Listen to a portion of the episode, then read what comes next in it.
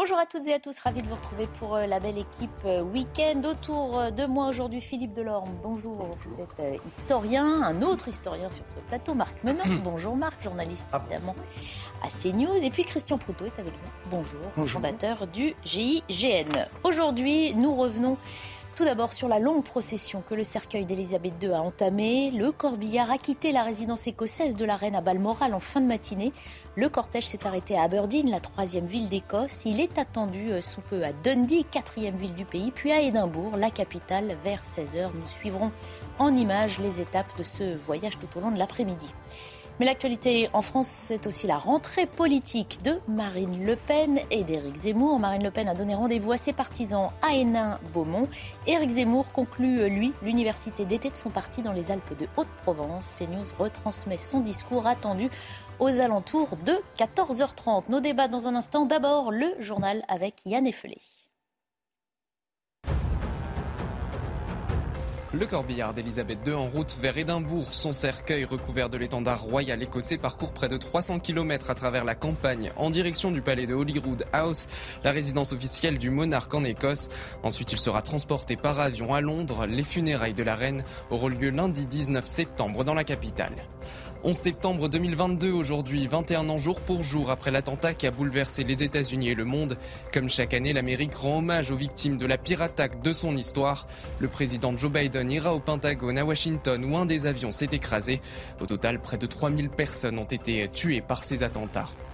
Marine Le Pen a fait sa rentrée politique ce midi dans le, temps d'un discours dans sa circonscription d'Hénin-Beaumont.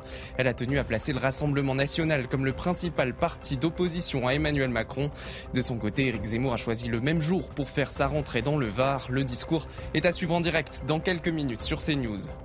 La Formule 1 et le Grand Prix d'Italie. Le monégasque Charles Leclerc partira en pole position cet après-midi. Le pilote de Ferrari tentera de réussir à nouveau le doublé pole position victoire qu'il avait déjà signé il y a trois ans. Le leader du championnat, Max Verstappen, sur Red Bull, a lui été pénalisé et se lancera en septième position. Départ à 15h et c'est à suivre sur Canal+.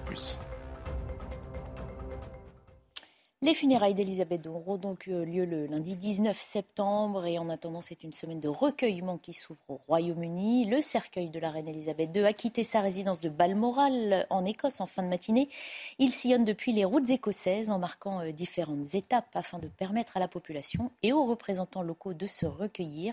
Il n'est attendu à Londres que mardi soir, mais on l'y attend déjà de pied ferme, hein, comme nous le montrera dans quelques instants Florian Tardif, notre envoyé spécial à Londres. On va d'abord revenir sur les étapes donc de la procession de la dépouille de la reine et surtout sur l'émotion qu'elle suscite avec, euh, avec euh, Kinson. La reine entame son dernier voyage.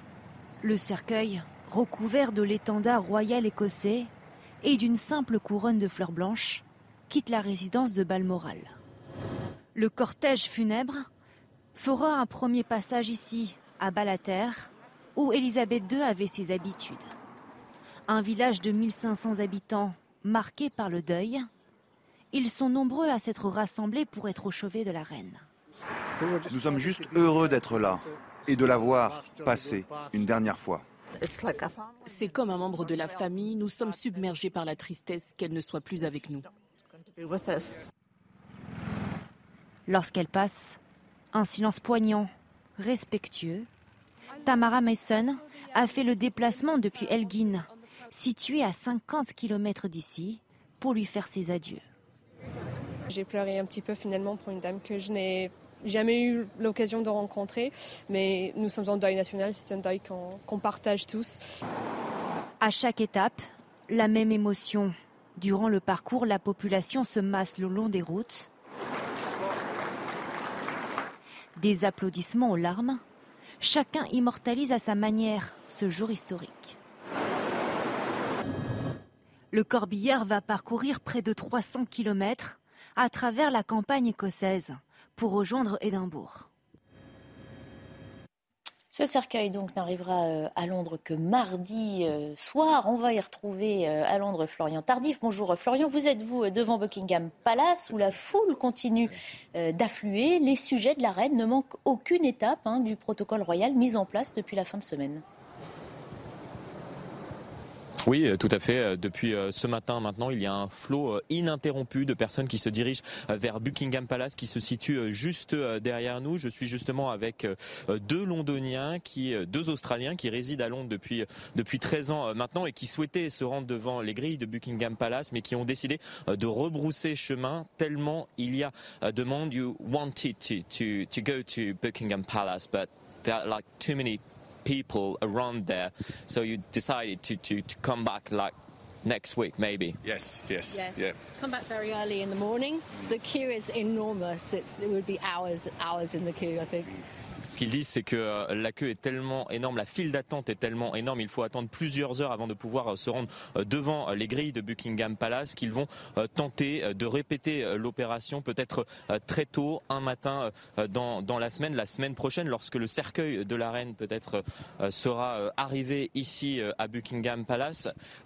how do you feel today, a few days after the Queen's death? Comment vous vous sentez-vous quelques jours après la mort de la reine? Very, very, very sad, very sad. Feels, um, yeah, immen immensely emotional. Yeah, it's very, mm. it's very emotional, and it's good to be with other people. Mm. C'est très triste, bien évidemment. C'est un moment euh, extrêmement euh, émouvant et, et, il parlait également de, de l'émotion qu'il partage avec l'ensemble euh, du peuple britannique. Um, what do you think? Que pensez-vous of uh, the, the, new King uh, Charles III, du, du nouveau roi? Que pensez-vous du nouveau roi Charles III I think uh, I think it's uh, an exciting time, and uh, and and I like him, so I think uh, it will be different, but but good. I think he'll be okay.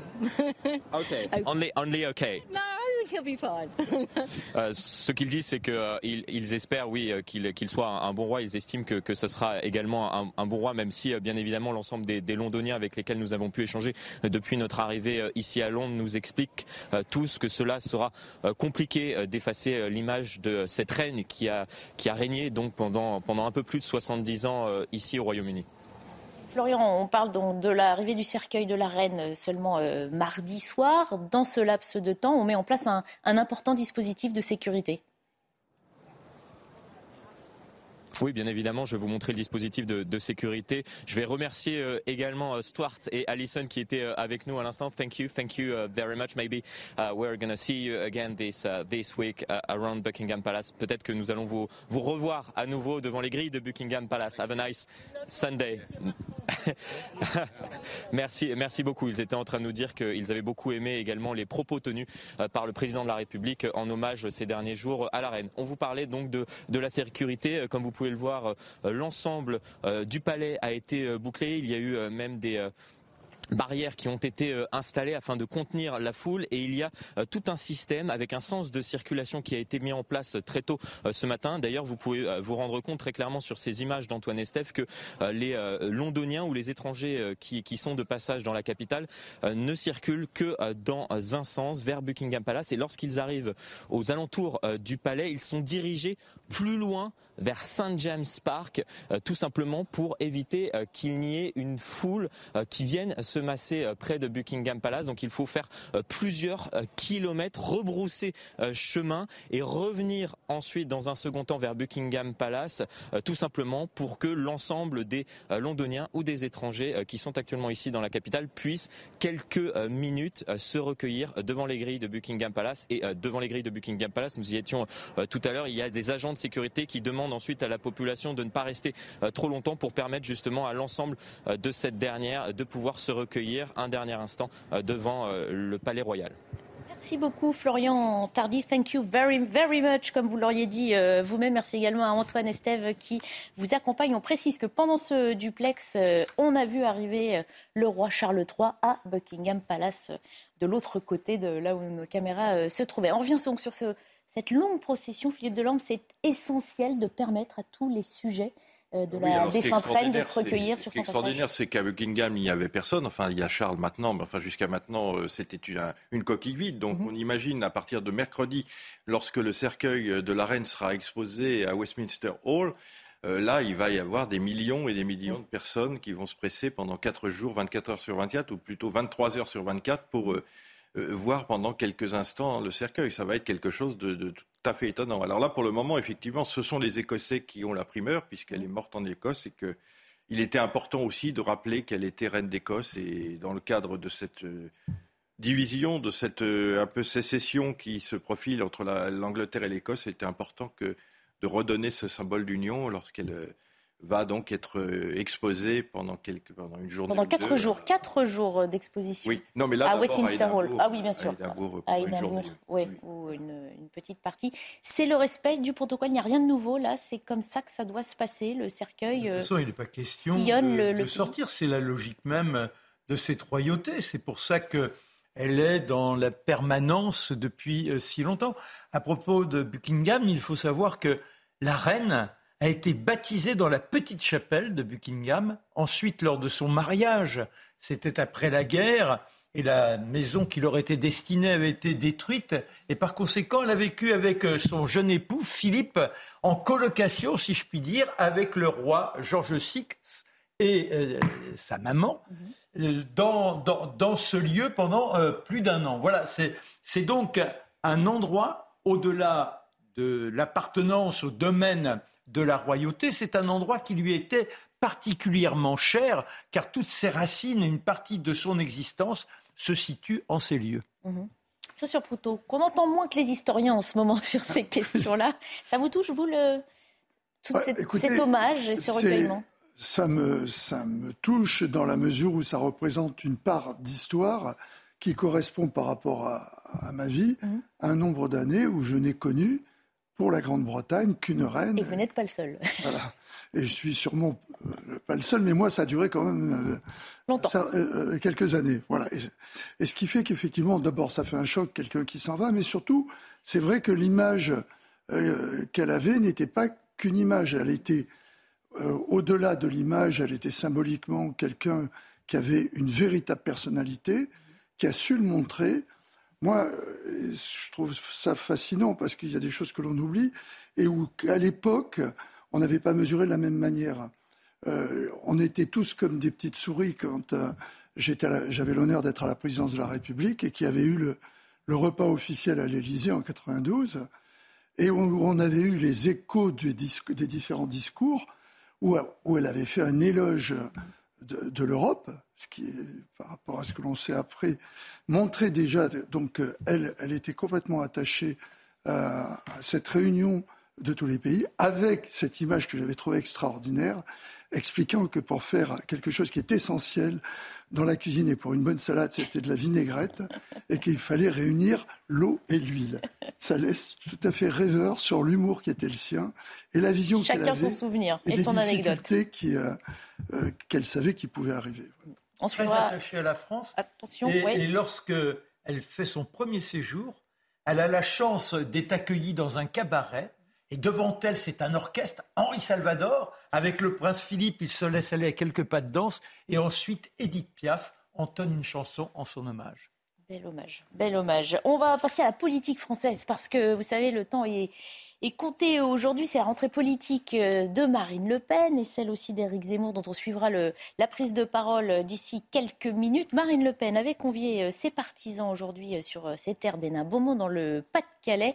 Elle a pris la parole pour, en particulier, égratigner le pouvoir en place.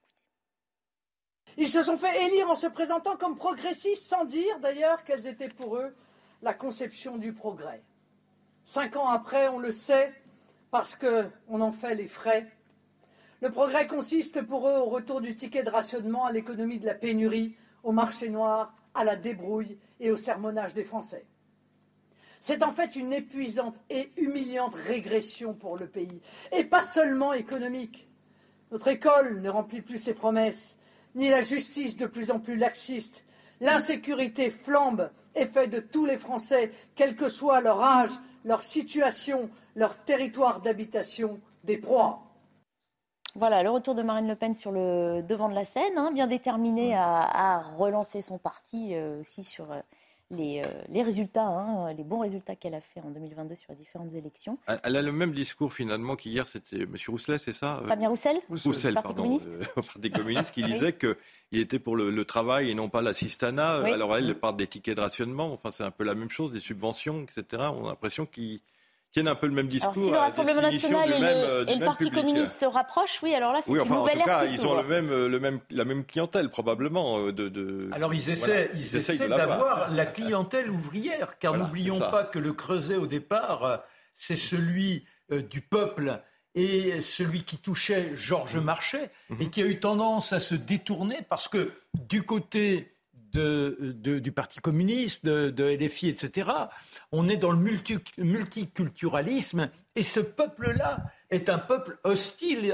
à, ce principe. Ils sont beaucoup plus dans la laïcité stricte que dans, dans, cette ouverture. Ça ne veut pas dire qu'ils sont racistes. Attention, je ne veux surtout pas qu'il y ait cette confusion. C'est simplement un statut républicain qui était incarné à l'époque par Georges Marchais, et ceux qui cherchent à toucher le peuple, le peuple profond, celui qui est dans cette quotidienneté, forcément, euh, bon, bah, il tient des propos. Ce qui est intéressant, c'est qu'elle utilise plusieurs fois le mot révolution ce matin. Et là encore, oui, mhm. les échos, c'était cela. Hier, que ce soit Mélenchon, que ce soit Roussel, que ce soit Jeannot. Donc, on n'est non pas dans une opposition républicaine qui s'inscrit simplement dans la critique d'un gouvernement, mais qui attise déjà la crise dans laquelle malheureusement on tombe depuis un certain temps. Et révolution peut-être à tous les niveaux, puisque la présidence hein, du parti euh, est en jeu, de candidats euh, qui euh, se la disputent, Jordan Bardella et Louis Alliot. Marine Le Pen a décidé de rester neutre dans cette course, ce qui ne l'empêche pas hein, de se féliciter de ce nouveau chapitre qui va s'ouvrir pour l'histoire de son parti. Écoutez. L'histoire euh, du Rassemblement national, ce sont des chapitres successifs euh, et nous allons avoir un nouveau président. Je m'en réjouis. Voyez, euh, une pierre dans le jardin de ceux qui disaient que je m'accrocherais à la présidence du Rassemblement national pendant des décennies. Non, pas du tout. Je crois avoir apporté une plus-value pendant les dix années où j'étais à la tête de ce mouvement. D'autres maintenant doivent apporter également leur plus-value. Et puis, nous allons concentrer nos énergies et à l'Assemblée nationale avec le groupe que je préside et euh, avec la nouvelle direction euh, du Rassemblement national et, les équipes qui vont être constituées pour accéder au pouvoir, car c'est toujours notre euh, objectif. Voilà, un objectif soutenu hein, par cette avancée aussi qu'a fait le Rassemblement national dans la classe politique française, membre de l'opposition, et plus large des oppositions d'ailleurs aujourd'hui. Ah ben, bien évidemment, et puis ça va au-delà de tout ce que l'on pouvait dire euh, pendant toute la campagne présidentielle, au moment les plus difficiles euh, pour, pour elle, où elle a tenu la barre, malgré les, les, attaques de Zemmour qui espérait, je mmh. pense, récupérer le pactole en, la mettant au plus bas. Et il faut reconnaître que pour elle, c'est quand même un succès énorme, à la fois au niveau du nombre des députés, mais également par rapport aux reproches qu'on lui avait fait sur une espèce de normalisation politique d'un parti plutôt diabolisé et le rendre plus fréquentable. Donc elle a réussi cette affaire-là. Je suis, pour ma part, euh, plus euh, circonspect sur cette succession, euh, mhm. parce que elle a quand même, c'est quand même elle qui a, qui a mobilisé derrière elle, je pense. Mhm. On suivra ça, hein, évidemment, c'est pas fait. Vous en parliez d'Éric Zemmour, il fait sa rentrée politique lui aussi, il doit prendre la parole. On suivra ça sur notre antenne dans quelques instants, ce qui d'abord pour une page de pub et on reprend tout de suite après.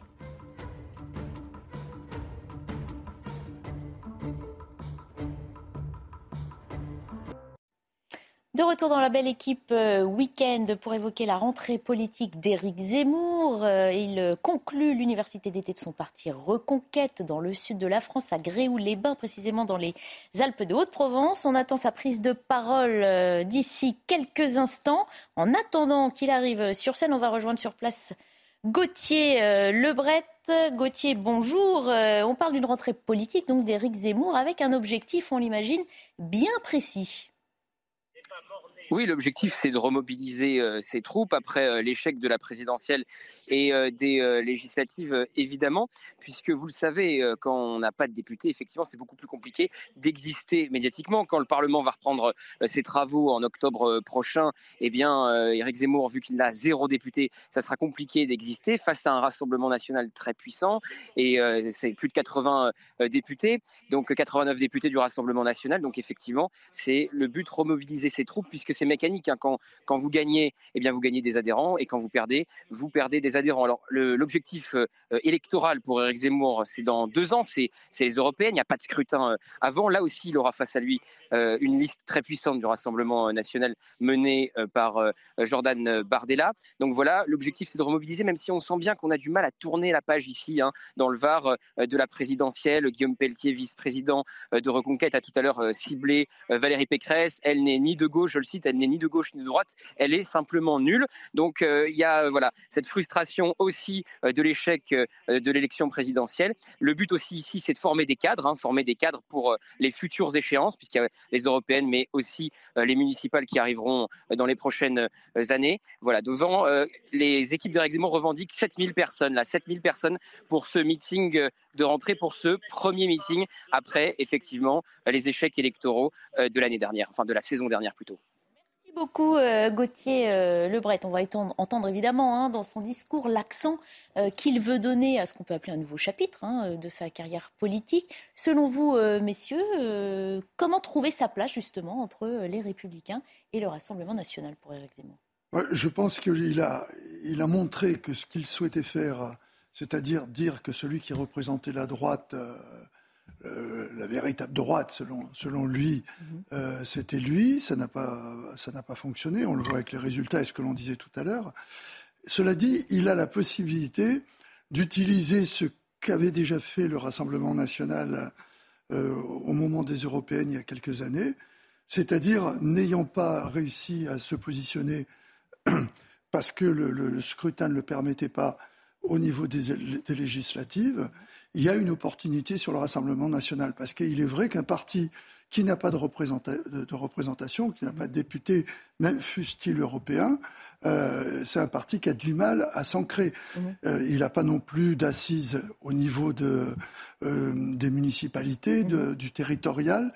Alors, c'est extrêmement compliqué. Voilà. Ce qui fait que je, je crois, hein, maintenant, c'est eux qui voient leur stratégie, qu'ils se disent que peut-être les gens, les, les 7% euh, qu'il a fait, mais qui à un certain moment représentait plus, pourraient peut-être, par défaut, à un moment, euh, se retourner vers lui. Donc, euh, mais pour cela, il faut exister. Mais ils ne l'ont pas fait avant. Qu'est-ce qui les ferait changer d'avis, Philippe Delorme? Vous êtes d'accord avec cette Oui, j'ai pas, cette analyse pas d'avis. Je pense qu'il, je, ne suis pas beaucoup la politique intérieure. je dirais que il m'a semblé, euh, pendant cette euh, campagne présidentielle, représenter un petit peu ce qui était euh, dans l'Antiquité romaine le tribun de la plèbe, c'est-à-dire celui qui, qui, crie très fort et qui dit très fort ce qu'on ne ne peut pas dire, ce que faisait d'ailleurs Jean-Marie Le Pen autrefois. Et donc, euh, voilà, et alors qu'il a permis peut-être au Front National, enfin au Rassemblement National, de se recentrer un peu, de devenir fréquentable finalement, de certaine manière. Peut-être le service qu'il a rendu à Marine Le Pen, c'est de la... C'est pas ce qui était prévu. Hein. Voilà, c'était pas prévu, mais finalement, voilà, il a oui, On a dit de lui qu'il avait servi de marchepied à Marine Le Pen. Oui, euh, c'est allé un peu vite, parce que je pense sincèrement que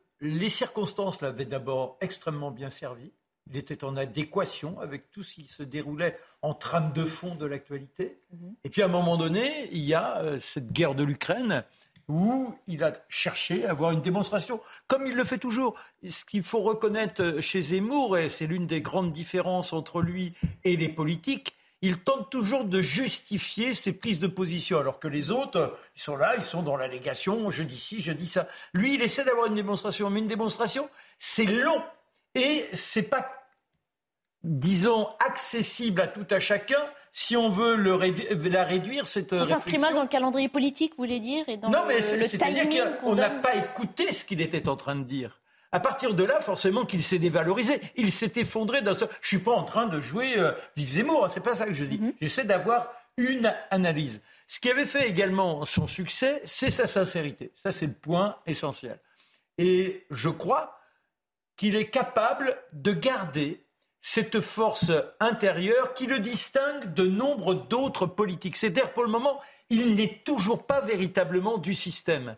Mhm. Et ça, je crois que ça peut le servir en fonction des éléments.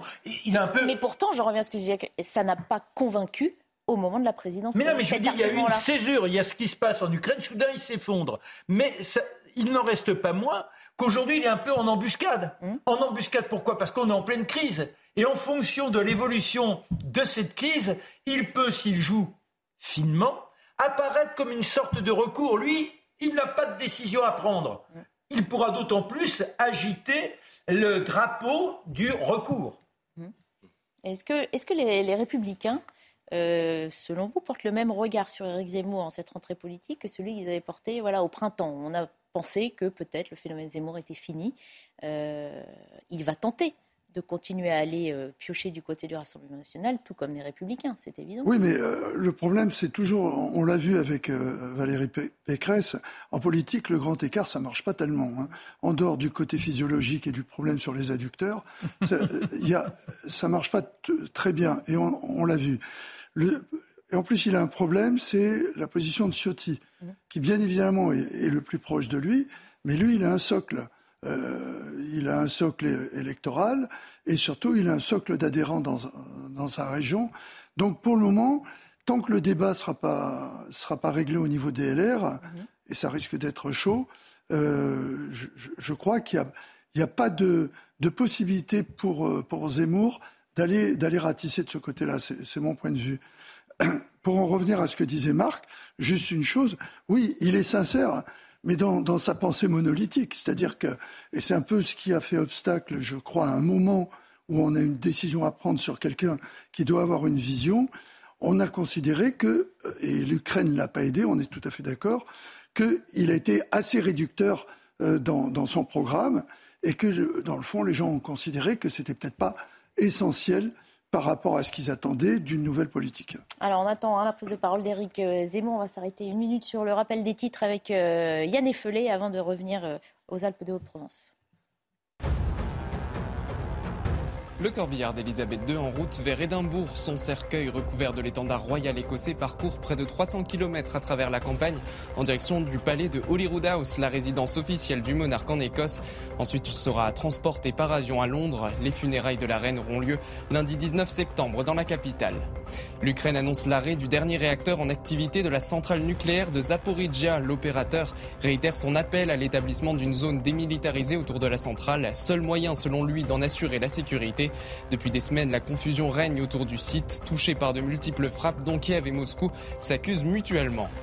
Euh, le chef de l'ONU en visite au Pakistan dévasté par les inondations. Je n'ai jamais vu un carnage climatique de cette ampleur, a-t-il déclaré. Il appelle les grands pollueurs à arrêter d'investir encore dans les énergies fossiles.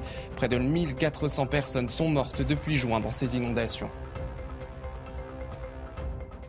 Alors qu'on attend hein, à Gréoux-les-Bains, euh, dans les Alpes d'Haute-Provence, la prise de parole d'Éric Zemmour qui fait sa rentrée euh, politique. Aujourd'hui, en ce moment sur place, on diffuse à ses euh, milliers de participants le clip de campagne, une petite vidéo. Il ne devrait donc pas tarder. Quant au rôle qu'il peut jouer, Éric Zemmour, Marc maintenant vous disiez, il a été un agitateur. Non, c'est vous qui disiez, pardon, qu'il est un agitateur. Voilà, ça ne suffit pas. Derrière, il a maintenant un parti, il a des fonds, hein, puisqu'il a eu des adhésions.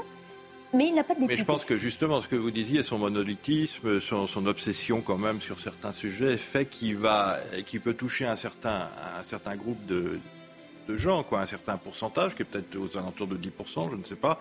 Mais nécessairement, il va, il va passer comme repoussoir, il va être considéré comme repoussoir par beaucoup d'autres. Donc, on, le, voilà, il se place un petit peu comme était, comme je disais tout à l'heure, Jean-Marie Le Pen il y, a, il y a 20 ans ou il y a 25 ans. C'est-à-dire quelqu'un qui a des partisans euh, sûrs et enracinés, et puis le reste des gens qui considèrent que c'est quelqu'un de absolument pas fréquentable. Quoi. Oui, mais déjà, en plus, on, aide à, ce qui à le présenter ah bah comme infréquentable. Euh, euh, c'est ça d'ailleurs qui est assez gênant, que dans une démocratie, une personne qui se dresse, qui tient des propos différents même si on peut les trouver outranciers, mais c'est le propre du débat de pouvoir trancher. Sinon, si on est tous dans le même machouillage, ça n'a aucun intérêt. Mhm. Et parce qu'il prend certaines positions que l'on ne présente comme étant le raciste des racistes. Moi, je ne connaissais pas Éric Zemmour euh, il y a deux ans et demi. J'ai rencontré ici pour la première fois sur un plateau. J'étais plutôt même hostile. J'ai découvert un homme, j'ai parlé avec lui, je l'ai écouté mhm. dans les chroniques qui étaient les siennes, et très clairement, il expliquait, et d'ailleurs, personne n'a fait attention à ça, et même il y avait une malveillance de certains confrères de déformer ses propos. Quand il dit « je suis pour une assimilation », on essaie de lui dire « vous êtes un raciste ». Or, il n'est pas anti-musulman, il dit « le musulman est quelqu'un qui doit faire l'effort de s'intégrer dans un principe républicain. Et là, certains disent, mais vous vous rendez compte, c'est intolérable. Donc, je, trouve ça très malsain pour la démocratie. Après, je, je pense que... Vous savez que c'est l'argument que vous rétorquent ses opposants. Il est, lui, disent-ils, très malsain pour la démocratie. Non, les mêmes mots euh, dans l'autre oui, sens. Mais c'est ça qui est pas. Ce sont eux qui sont malsains. C'est-à-dire un débat. C'est d'avoir des avis différents. À partir de là, vous dites je ne suis pas d'accord, je trouve que ce n'est pas bien. Mais de dire oui, c'est le diable, avec un type comme ça, on tombe dans la guerre civile, donc on ne peut être simplement qu'en d'une sorte de confrérie politicarde où tout le monde mâchouille la même chose. Je dirais qu'au contraire, effectivement, il n'y a de démocratie véritable que s'il y a un socle de consensus sur certaines valeurs. À partir du moment où on a un monde qui serait euh, euh, explosé en communauté, en foi et en conviction complètement antagonistes, on ne peut pas avoir une démocratie qui fonctionne. On le voit bien dans les pays d'Afrique, on le voit bien dans des tas d'autres pays, même au Liban, etc., où dès qu'on a euh, un éclatement communautaire, bien sûr, il n'y a pas de démocratie. Donc... Sans, parler, en Inde, c'est l'exemple même. Aussi, enfin, voilà. Bien sûr. Non, mais moi, moi, ce que je, je dis, puisqu'on est obligé, malgré tout, de s'attacher à ce qui fait qu'il n'a pas fait ce que, euh, à un moment, il espérait, mhm. c'est qu'il a été son propre, son propre ennemi. Parce qu'il n'a pas voulu démordre d'un certain nombre de, de principes qu'il a voulu mettre en place, qui, au départ, effectivement, l'ont différencié des autres, l'ont mis avec une autre approche, mais ça a été réducteur parce que il a enfoncé le, clou et il a il est en train de. Oui, il est arrivé sur scène, mais tant qu'il ne parle pas, Christian, vous avez la parole.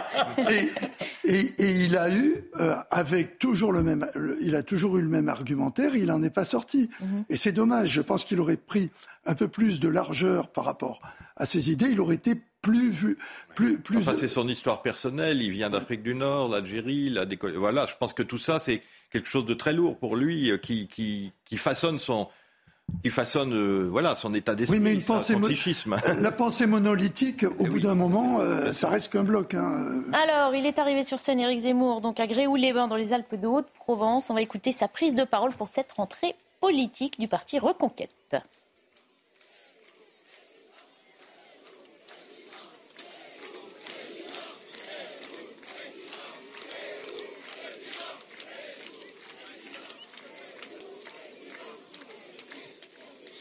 Mais bonjour. Moi aussi. Mes très, mes très, mes très chers amis. Quel bonheur, quel bonheur de vous retrouver ici, sous le soleil varois, dans le magnifique département de mon ami Marc-Étienne Lansade.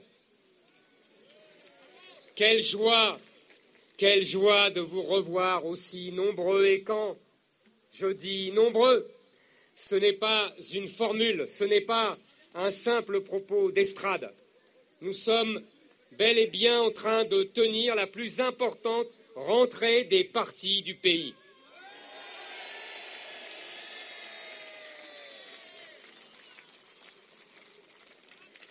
Six cents jeunes de Génération Z réunis depuis jeudi pour se former selon la belle formule des Saint-Syriens, s'instruire pour vaincre. Oui, bravo à eux, bravo à Marion Maréchal pour le programme qu'elle leur a concocté. 400 cadres locaux rassemblés hier et qui s'apprête à repartir aux quatre coins du pays pour défendre nos idées.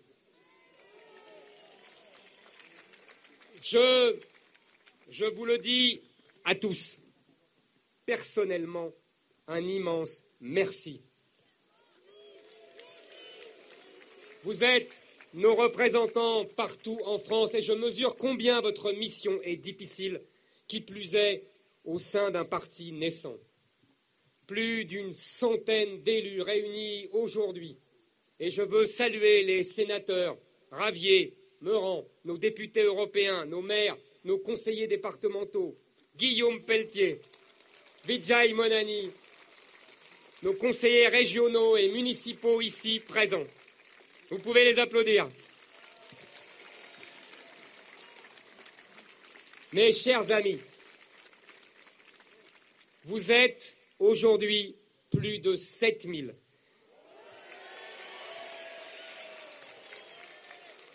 Oui, plus de 7000. On en attendait 3500. C'est ce qui explique que beaucoup soient debout et non pas assis confortablement sur des chaises à prendre ce magnifique soleil en plein visage. Nombreux, vous êtes les plus nombreux de toutes les rentrées politiques. Vous êtes en train d'envoyer un éclatant signal, celui de notre vitalité.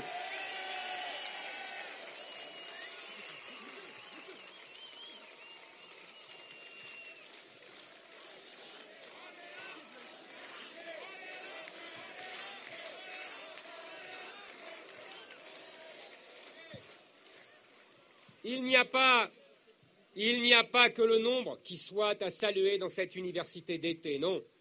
Il y a aussi la qualité des débats, la qualité des intervenants. Et je tiens ici à tous les remercier. Les responsables et les élus de notre parti, bien sûr, mais aussi ceux des partis alliés et tous ceux qui ont accepté de venir débattre avec nous, tous ceux qui ont bravé les oukases du politiquement correct et les interdits.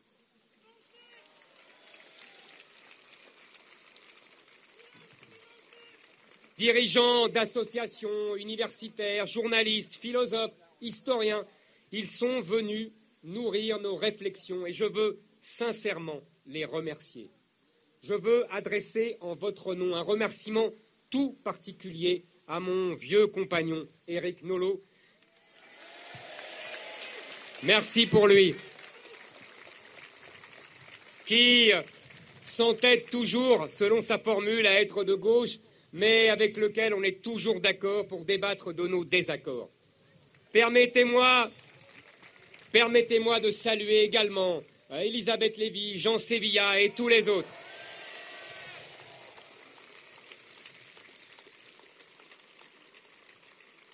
Cette confrontation des opinions, ce rassemblement des intelligences, c'est aussi à ça qu'on doit être reconquête. Ça aussi, c'est un signe de notre vitalité. Enfin, je veux adresser mes remerciements à toute l'équipe qui a travaillé pour que cet événement soit réussi, de la conception du programme à l'installation de cette scène. Merci à tous. Merci à nos bénévoles. Merci pour eux. Depuis un an, toute une équipe s'active dans l'ombre à mes côtés, à Paris, dans le Var et partout ailleurs. Je sais ce que je lui dois et je lui dis un immense merci. Je n'oserais dire le meilleur pour la fin, mais je veux vous demander d'applaudir les forces de l'ordre, les policiers, les gendarmes qui nous ont protégés tout au long de cette université d'été. Merci à eux, merci à eux d'être en première ligne et vous avez toute notre reconnaissance.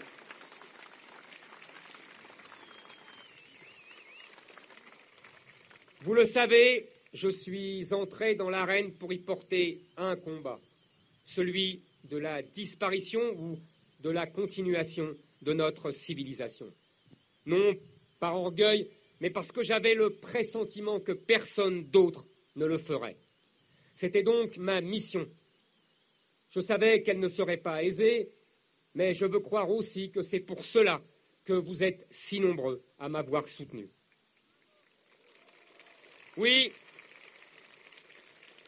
oui, si vous êtes ici, c'est que vous pensez comme moi que l'enjeu civilisationnel est la question politique, comme vous me l'avez confirmé dans la consultation à laquelle vous avez été plus de 50 000 à répondre.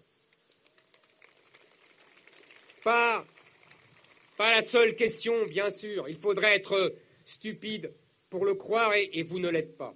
Mais la question essentielle, car elle est existentielle. Je l'ai dit et je tiens à le répéter aujourd'hui.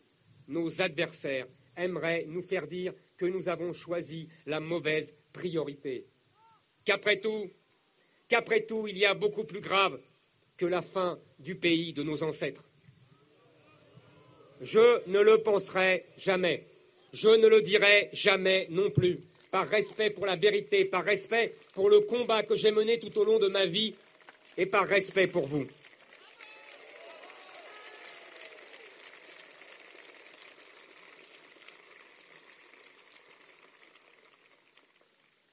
Vous avez la même priorité que moi.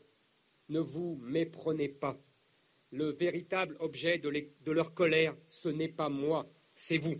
S'ils me détestent, c'est parce qu'ils vous détestent. S'ils me méprisent, c'est parce qu'ils vous méprisent. Une fois de plus, peut-être avons-nous eu tort face à la conjoncture d'un scrutin, mais il est certain que nous avons eu raison face à l'histoire.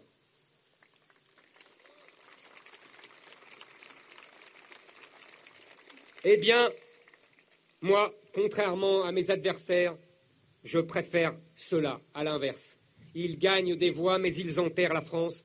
Est-ce le but d'une carrière politique? Oui. Oui, je l'avoue humblement. Je n'ai pas 40 ans de roublardise politique et de langue de bois médiatique derrière moi.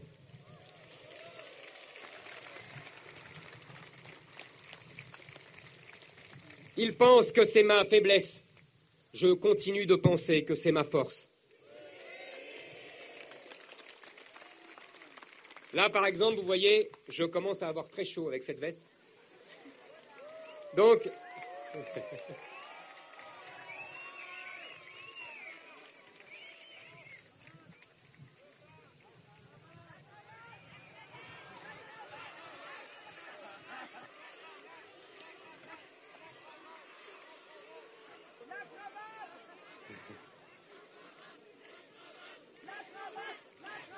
plaît pas ma cravate peut-être Non, la cravate ça va, ne me tient pas chaud, vous savez. Euh. Nous ne sommes pas là pour parler de la campagne passée. Je ne suis pas devant vous pour parler d'hier, mais de demain. Et même d'après-demain. Oui, c'est vrai, j'assume une certaine mélancolie française. Comment en serait-il autrement? J'ai grandi dans la France du général de Gaulle et me voilà contraint de vivre dans celle d'Emmanuel Macron. Quand, quand on voit ces derniers jours la magnificence des adieux à la reine d'Angleterre, comment ne pas reconnaître la beauté des traditions, de la continuité, de la permanence, du respect de son histoire par tout un peuple? J'ai découvert petit à petit, notamment dans cette campagne, cette mélancolie en étreignait de bien plus jeunes que moi. La mélancolie des années 60, voire des années 70, existe chez vous aussi, même chez ceux qui n'ont pas connu ces années-là. Mais, mais rassurez-vous, savoir regarder, aimer, comprendre son passé, c'est la meilleure assurance de construire un avenir sûr. Non, je ne me bats pas pour des livres d'histoire, je me sers de l'histoire pour me battre pour vous. Alors, alors parlons de vous. Quelle joie, quelle joie de tous vous retrouver, vous disais-je après cet été réparateur et salvateur. Tout le monde s'est plaint de la chaleur excessive cet été. Même nous, qui avions connu pourtant les fortes chaleurs d'enthousiasme de Villepinte ou du Trocadéro. Mais, mais ne nous plaignons plus de la chaleur, mes chers amis, car avec Macron, nous allons bientôt souffrir du froid. Oui, vous pouvez, vous pouvez d'ores et déjà sortir vos petites laines, vos pulls, vos couvertures, vos écharpes. Vous pouvez les préparer soigneusement. Cet hiver, vous en aurez bien besoin, quand Macron nous aura coupé l'électricité et les radiateurs. C'est ainsi, dans la France de 2022, on souffre des aléas climatiques comme en 1722.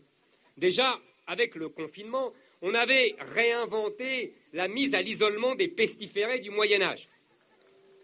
Désormais, on nous rejouera le grand hiver du siècle de Louis XIV. Et bientôt, on nous fera redécouvrir le charme discret des disettes, voire des famines, en nous disant qu'on manque de blé. Dans notre France soumise à tous les vents, les discours des politiciens sont devenus d'immenses points météo, où il n'est question que de tornades, d'ouragans, de sécheresses, de manque d'eau, d'incendies, de feux de forêt. C'est back to the future. Et dire, et dire les médias ont passé leur temps à nous traiter de passéistes. Pourtant, je ne demandais pas de remonter aussi loin dans le temps. Là, la start-up d'Emmanuel Macron renoue avec les charmes d'avant la révolution industrielle. Je ne suis pas si sûr qu'on trouve ça charmant très longtemps. Pourtant, on avait les moyens d'échapper à cette pénurie d'électricité. On disposait de 58 centrales nucléaires, pas, pas 10, pas 20, pas, pas 30, 58, sorties de terre en, en quelques années dans les années 70. Vous savez, les années 70, cette époque tant détestée par Sandrine Rousseau, époque du patriarcat et du privilège blanc. Mais, mais où l'État tournait et était dirigé, où la France était prospère et tranquille. Mais voilà, depuis cette époque lointaine, nos cerveaux et nos esprits ont été pris en main par les écologistes qui nous ont expliqué qu'une sorcière du Moyen Âge était beaucoup plus utile qu'un ingénieur du nucléaire. Alors, depuis une vingtaine d'années, on a davantage écouté les sorcières que les ingénieurs en nucléaire. Le résultat est probant. Lionel Jospin, il y a plus de 20 ans, a fermé Superphénix et Emmanuel Macron a fermé Fessenheim. Aujourd'hui, plus de la moitié des centrales nucléaires sont à l'arrêt et seulement 24 fonctionnent. De quoi réussir à nous priver d'électricité cet hiver. Joli travail. Emmanuel Macron nous demande de ne pas venir le chercher sur Fessenheim. Alors, allons le chercher. J'ai, visité Fessenheim pendant la campagne présidentielle et je m'en souviendrai longtemps. Fessenheim avait la particularité d'être la centrale la plus vieille de France, tout en étant la plus moderne, car tout à l'intérieur avait été changé.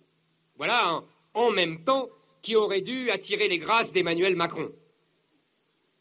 Ce n'est donc pas par mesure de sécurité qu'il a voulu fermer ces deux réacteurs de Fessenheim. Non, il ment quand il vous dit cela. Ce n'est pas non plus pour appliquer une décision prise par son prédécesseur, car Emmanuel Macron n'était nullement tenu par la promesse de François Hollande. Non, c'était pour un petit motif politicien bien plus minable. Il s'agissait, pour Macron, de draguer Nicolas Hulot, dont il voulait faire un symbole comme ministre.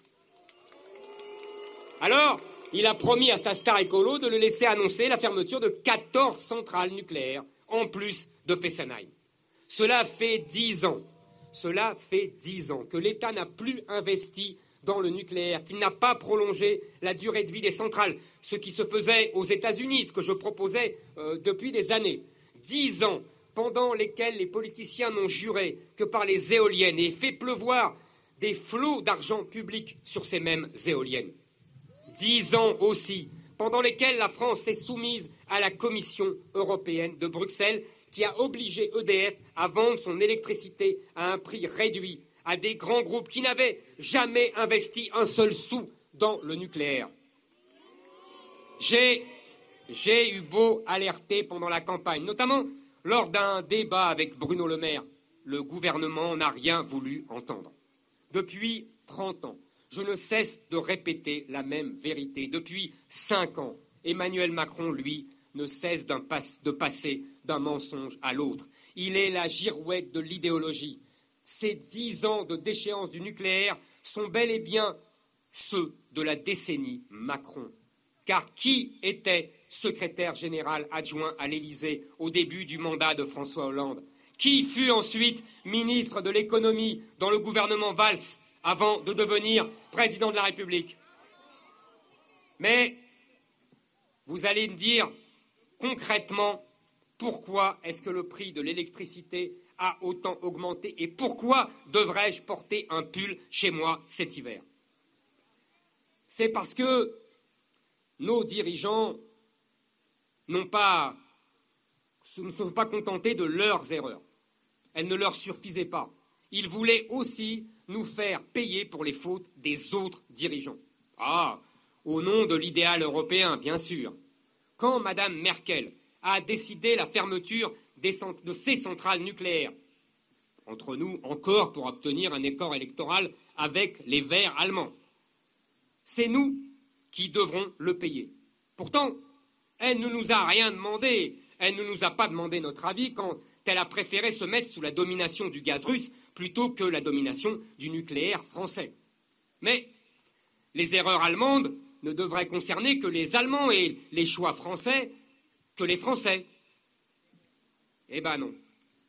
C'était sans compter notre brillante stratégie européenne et notre volonté d'unifier le marché européen de l'électricité, puis, comme si cela ne suffisait pas, de l'agréger à celui du gaz.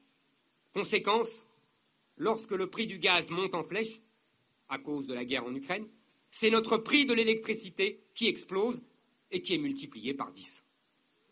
C'est exactement ce qui se passe aujourd'hui. Je récapitule. Nous nous obstinons pendant dix ans à saccager notre atout nucléaire qui nous rendait souverains, indépendants, libres de vendre une électricité à bas prix à nos compatriotes. Puis, nous acceptons de nous lier les mains dans un marché européen qui va déterminer les prix à notre place, sans tenir compte de nos avantages comparatifs. Par conséquent, nous sommes solidaires des erreurs des autres en particulier de l'abandon du nucléaire par l'Allemagne et de sa nouvelle dépendance au gaz russe. Et quand arrive la guerre en Ukraine, nous devons payer comme eux leur dépendance, alors que nous avions passé des décennies à investir dans le nucléaire justement pour être indépendants. Voilà, voilà pourquoi nos entreprises voient déjà leurs factures d'énergie exploser, comme si elles n'étaient pas assez surchargées de normes, de taxes, d'impôts, et qu'elles devaient en plus payer les stupidités de nos élites. Et voilà pourquoi vous risquez d'avoir froid cet hiver. Oui, Emmanuel Macron est à l'image des élites qui dirigent la France depuis 40 ans. Ce ne sont jamais elles qui se trompent, c'est toujours le peuple français qui est coupable. Ce ne sont jamais elles qui payent les pots cassés c'est toujours le peuple français qui règle l'addition. Emmanuel Macron va donc bientôt fixer la température de nos chambres à coucher au degré près. Il a choisi, ce sera 19 degrés. Lui seul savait quel commerce était essentiel et lesquels ne l'étaient pas. Lui seul saura désormais quelle température est bonne et laquelle est mauvaise. Lors, de notre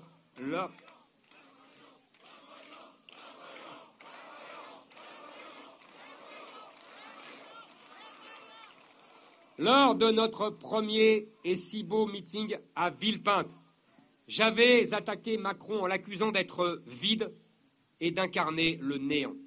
Quelques jours plus tard, à l'occasion d'un passage à la télévision, il avait confié que je l'avais, je cite, blessé. Oui. Oui, c'est bien le mot qu'il avait utilisé, blessé. Il est si délicat, si sensible, vous comprenez? Eh bien, chers amis, je dois vous dire que depuis, les choses ont changé. J'avais dit que personne ne comprenait qui il était parce qu'il n'était personne. Mais ça, c'était avant. C'était en temps de paix, mais nous sommes désormais en temps de guerre. Et la guerre révèle les caractères, elle fait tomber les masques et les perruques. Nous savons enfin depuis peu qui est vraiment Emmanuel Macron.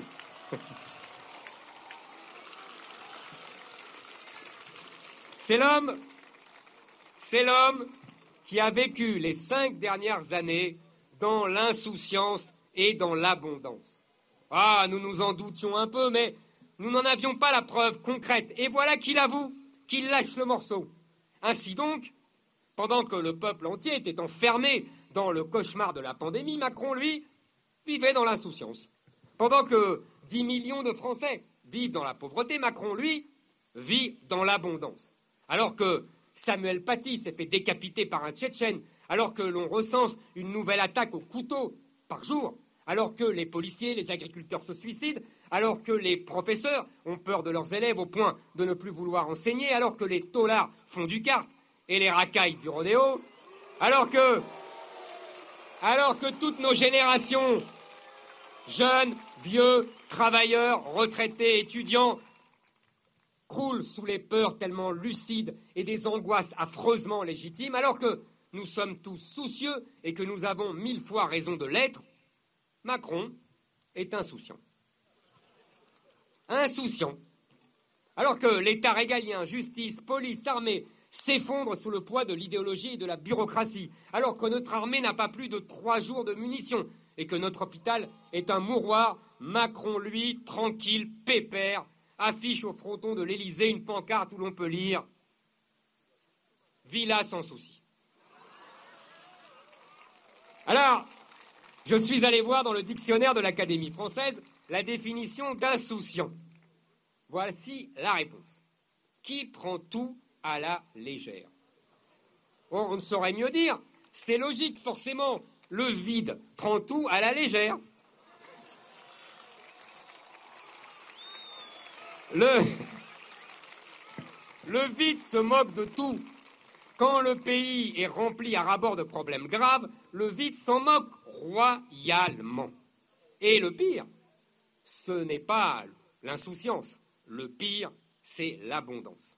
Quand il regarde la France, Macron voit de l'abondance, il voit de la croissance, il voit de la profusion, de la richesse, du luxe partout, un immense buffet campagnard gratuit, du champagne dans tous les foyers, le plein emploi, pas de dette, des équipements hospitaliers comme s'il en pleuvait, des forces de l'ordre joyeuses, confiantes et respectées, des professeurs bien traités et enthousiastes, un troisième âge traité comme un prince dans les EHPAD, des banlieues pacifiques où l'on parle un français exquis. La fiesta permanente. Bref, bref. Tellement d'abondance que même les Suisses demandent la nationalité française. La corne d'abondance de Jupiter qui déverse des cadeaux par milliers dans nos petits souliers. L'abondance. Ah, j'ai beau me pincer tous les matins en me réveillant depuis deux semaines, je n'arrive toujours pas à croire qu'il a osé nous reprocher d'avoir vécu dans l'abondance jusqu'ici. Désormais, désormais, il nous montre même du doigt L'insouciance qui gâche l'électricité, c'est vous. L'abondance qui détruit l'énergie, vous avez bien compris. L'inconscience, c'est vous. La pénurie, c'est vous. L'hiver, c'est vous. Quand, l'État, de Juppé à Macron, a décidé, pour, pour faire des économies, de supprimer d'innombrables lits d'hôpitaux, ce sont les Français qu'on a confinés quand l'épidémie de Covid est survenue. Quand pendant 20 ans, de Jospin à Macron, en passant par Hollande, la gauche au pouvoir a détruit la filière nucléaire et fermé des centrales, ce sont les Français qui devront baisser le chauffage et mettre des pulls quand le froid de l'hiver arrivera. Avec cette affaire du nucléaire, toute la France comprend désormais que nos dirigeants et nos maîtres à penser sont prêts à tout, y compris à mettre les Français en danger de mort, uniquement pour satisfaire des lubies idéologiques. Et croyez-moi, croyez-moi, ce qui est avéré aujourd'hui pour le nucléaire et l'écologie le sera un jour prochain partout ailleurs, pour tous les thèmes dont je parle depuis 20 ans. Immigration, identité, sécurité, école, culture, institutions, industrie, Rien n'est l'unique fruit du hasard ou d'événements malheureux, non.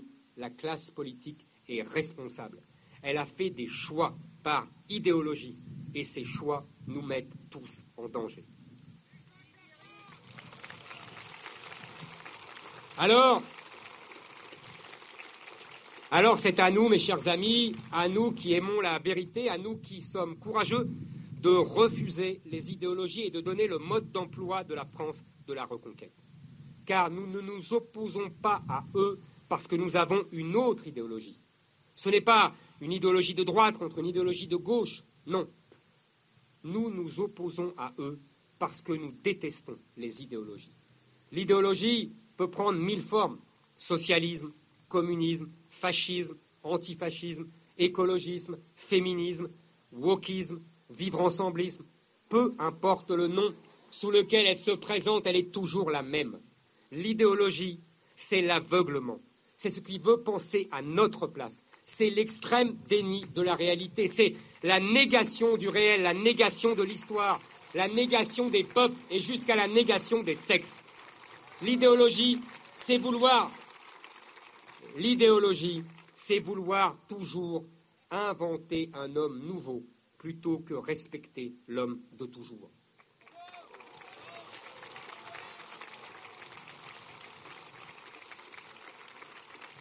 L'idéologie, c'est fermer des centrales nucléaires alors qu'elles ne polluent pas.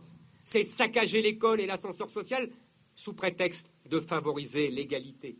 C'est tuer la démocratie au nom de l'état de droit c'est laisser les frontières ouvertes aux quatre vents par altruisme pour les pauvres du monde entier en laissant les nôtres mourir dans la rue. C'est c'est laisser assassiner des hommes au nom de l'humanisme. C'est dire à un petit garçon de 8 ans qu'il est en fait une petite fille. J'ai parlé du grand remplacement, j'ai parlé du grand déclassement, mais je veux aussi vous mettre en garde contre le grand endoctrinement. Le grand endoctrinement, c'est même la cause des deux autres. C'est lui qui permet notre déclassement et qui permet notre remplacement. Le grand endoctrinement, c'est le troisième grand danger contre lequel je veux que nous luttions chez Reconquête. Et je vais vous dire comment.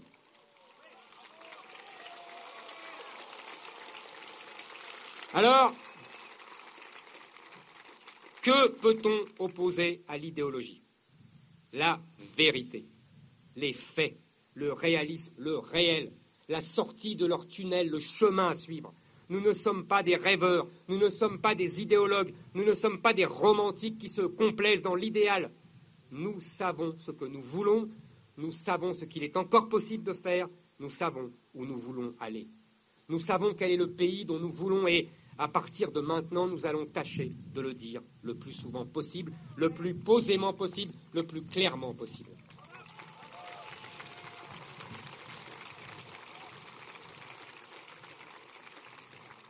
Je vous parlais tout à l'heure du nucléaire, qui avait été, avait été saccagé à cause de l'idéologie écologiste.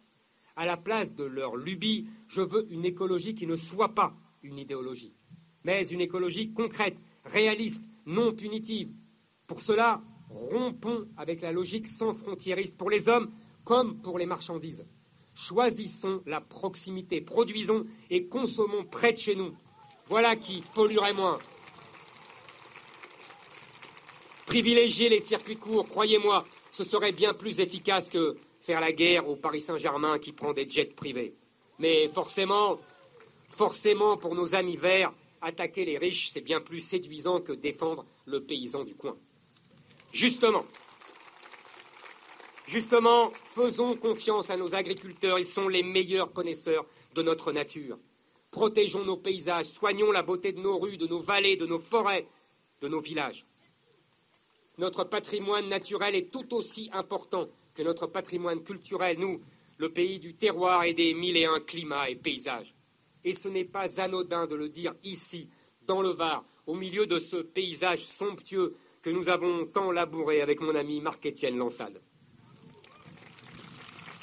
Arrêtons, arrêtons définitivement de construire ces éoliennes si laides et inefficaces. Investissons franchement dans l'énergie nucléaire. Et là aussi, je le dis ici, à 15 minutes de Cadarache, le site qui accueille le projet de fusion nucléaire ITER qui sera certainement l'énergie du futur. Je ne veux pas d'une idéologie décroissante, je veux une écologie qui accompagne la prospérité, qui l'encourage. Je veux une écologie qui ne soit plus prisonnière de l'idéologie, mais qui redevienne une science de l'environnement. Sur l'économie aussi, notre rôle est de sortir le pays de l'idéologie de gauche, et il est grand temps. On a beaucoup dit que j'avais popularisé le terme de grand remplacement. C'est vrai, je crois. On oublie de dire que j'avais aussi parlé d'une autre grande crainte qui hantait les Français, le grand déclassement. On dit que je n'ai pas parlé d'économie, mais qui a parlé d'économie? Ils ont parlé de chèques. La baisse d'une taxe sur l'essence, ce n'est pas une politique économique. Vous qui n'êtes pas des journalistes, vous savez combien j'ai parlé de ce thème, combien il m'est cher, et combien je ne le limite pas à la seule question du pouvoir d'achat. Le pouvoir d'achat, vous vous souvenez tous du discours de Lille, c'est le peu qui nous reste après que l'État nous a tout pris. Oui, oui, il y a les impôts que vous devez payer, les dépenses publiques exorbitantes qui financent et le peu qu'il vous reste à la fin du mois. Que vous soyez salarié, fonctionnaire, indépendant, c'est la même spoliation. Une fiche de paye où l'État gagne autant que le salarié, ce n'est plus possible. Être contraint de dormir dans sa voiture quand on travaille parce que le 15 du mois, il ne reste pas un centime, ce n'est pas acceptable. Ne pas arriver à faire vivre dans des bonnes conditions sa famille quand on cumule deux salaires, ce n'est pas acceptable. La gauche, la gauche peut bien sûr vous dire la même chose, certes, mais contrairement à nous, elle dira L'État doit donc distribuer plus d'argent. Non, non et non, je vais vous le redire, il n'y a pas d'argent magique. L'argent que l'État distribue, c'est votre argent. Celui qu'il prétend vous donner, c'est dans votre poche qu'il l'a pris. Alors, alors, contrairement à la gauche, je veux une chose simple, que l'État arrête de nous faire les poches et il pourra arrêter de nous considérer comme des assistés. Oui, c'est vrai, je défends la France du RSI plutôt que celle du RSA. Oui, je défends la France du travail plutôt que celle de l'assistanat.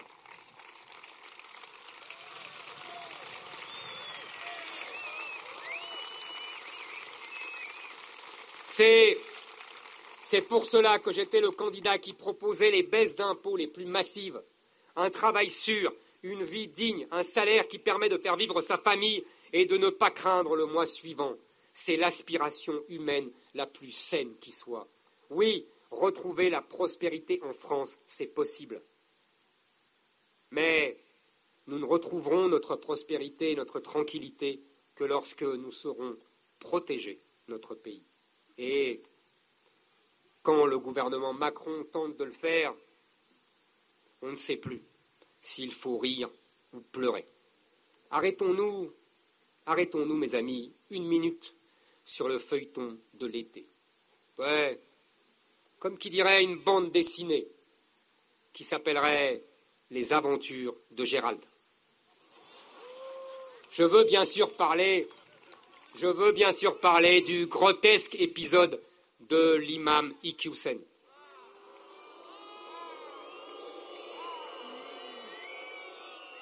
On a là on a là un imam étranger. On peut d'ailleurs constater qu'il aime tellement notre pays qu'il a refusé la nationalité française. Mais passons. Un imam étranger, donc, qui tient depuis des années des propos qui feraient même peur à Jean-Luc Mélenchon, sans jamais avoir été inquiété. On m'envoyait ces vidéos depuis des années et j'étais stupéfait de voir qu'on traînait des Français devant des cours de justice pour incitation à la haine, pendant qu'on laissait cet homme répandre ses thèses anti-françaises dans la jeunesse musulmane sans bouger le petit doigt. Alors, Iqiyoussen a continué à partager allègrement ses vidéos sur YouTube, comme il le fait depuis 2012 sans discontinuer. Elles ont accumulé, tenez-vous bien, 34 millions de vues. Autant dire que tout le monde a vu les vidéos d'Iqiyoussen tout le monde, sauf Gérald Darmanin. Ah, excusez-le, euh, il n'a pas le temps de surfer sur YouTube, Gérald. Car oui, cela fait des décennies que Iqiyoussen fait la tournée des mosquées de France et qu'il réislamise tranquillement la jeunesse maghrébine avec son ami Tariq Ramadan en lui inculquant la haine du pays qui l'a accueilli. Et puis soudain, oui soudain, au cœur de l'été, notre ministre de l'Intérieur décide de s'occuper de son cas. Enfin, de prétendre qu'il s'occupe de son cas. Jugez par vous-même. L'expulsion est d'abord retoquée par le tribunal administratif sous prétexte que le pauvre imam étranger ne pourrait plus mener une vie familiale normale. Ben oui. Allez le dire, allez le dire aux Français qui ne mènent plus une vie familiale normale depuis des décennies à cause de l'islamisation de leurs banlieues et de leurs quartiers. Et puis, et puis miracle, et puis miracle, le Conseil d'État se décide à valider l'expulsion. Pourquoi? Parce que le Conseil d'État a remarqué dans ce cas précis, nous avons de la chance, que les enfants de notre imam sont devenus majeurs. Vous vous dites, bon, enfin, on va attraper par le col ce Ikyusen et on va le mettre dans un avion. Mais là, patatras. On se rend compte que l'imam a disparu. Il s'est volatilisé, l'imam. On comprend, on comprend alors qu'il n'était pas surveillé, alors que on pensait naïvement que ça servait à ça, justement, une fiche S, à surveiller celui qui avait reçu la fiche S. Eh ben non. Voilà Ikyusen en vadrouille, on ne sait où, devenu le fantomas des frères musulmans. Mais ce n'est pas terminé. Mais ce n'est pas terminé. Au même moment, le Maroc, pays dont Iqiyoussen est le citoyen, nous fait savoir que non, non, il ne laissera pas rentrer dans ce qui est pourtant son pays. Même ce royaume très musulman n'en veut pas. Personne n'en veut, trop dangereux. Il n'y a que la France qui aime supporter de tels dangers publics. En fin de compte, pour bien nous signifier que tout cela n'est qu'une farce, Darmanin trouve encore le moyen de faire le malin sur les plateaux télévision en nous disant que l'on devrait s'estimer heureux parce que grâce à lui, l'islamisme est en fuite. Autrement dit, autrement dit, tout l'islamisme international tient dans Iqiyoussen. Plus d'Iqiyoussen, plus de problèmes. Le terrorisme, les zones de non-droit, les attaques au couteau, l'antisémitisme, tout ça, terminé. On dit merci, monsieur le ministre. Et comme le disait un ancien président, mais quelle indignité. Darmanin prétend avoir gagné la bataille, mais la triste vérité, c'est qu'il est arrivé après la bataille. Après l'avoir perdue, parce que la présence d'Iqiyoussen sur notre sol et sur nos réseaux sociaux pendant de si longues années a été une lourde défaite pour la France. Parce que Iqiyoussen a pu partir en Belgique l'esprit tranquille, avec le sentiment du devoir accompli. Je vais vous expliquer, moi, ce qui se serait passé si nous avions été au pouvoir et si le ministre de l'Intérieur s'appelait, tiens, Stéphane Ravier. D'abord,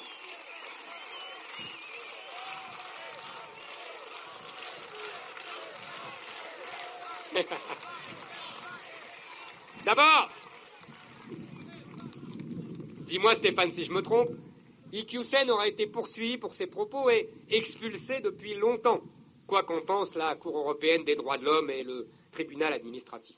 Ensuite, toutes les associations et toutes les mosquées de la galaxie des frères musulmans auraient été interdites et fermées. Même, même, même les pays musulmans s'en méfient, mais bien sûr en France, on n'a peur de rien.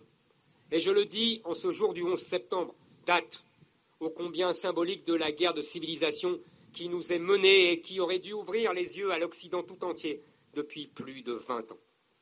Je vais vous dire ce que nous aurions fait également. Nous aurions demandé des comptes à tous les élus de droite comme de gauche qui se sont compromis avec lui ou avec d'autres imams en vendant des services contre les voies musulmanes. Nous aimerions bien savoir, entre nous, ce que se sont dit Darmanin et Iqiyoussen lors de leur fameux dîner. Enfin, le Maroc aurait évidemment récupéré son Iqiyoussen parce que nous connaissons les moyens de faire respecter notre pays et parce que nous n'avons pas peur de les appliquer. Aide au développement, visa, transfert de fonds, avoir des élites maghrébines, voilà autant de moyens de pression que nous aurions su utiliser. Oui, stopper l'islamisation de la France, c'est possible. Cela demande du courage et, ça tombe bien, nous sommes les seuls à en avoir.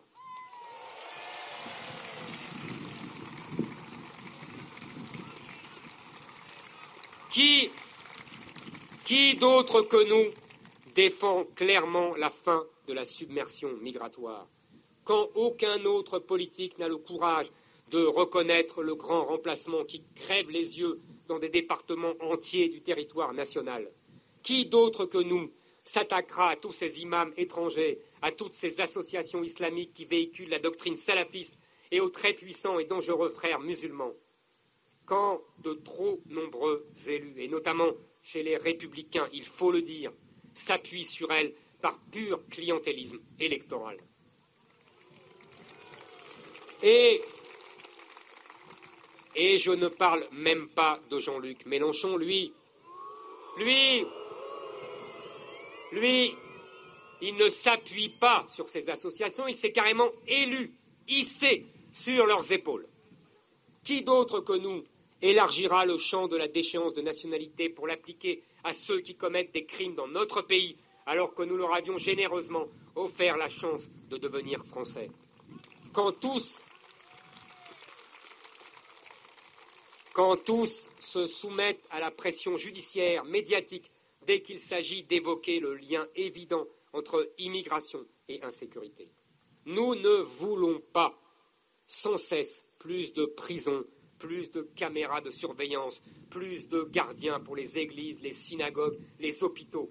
Nous ne voulons pas sécuriser l'enfer, nous voulons le retour à la civilisation.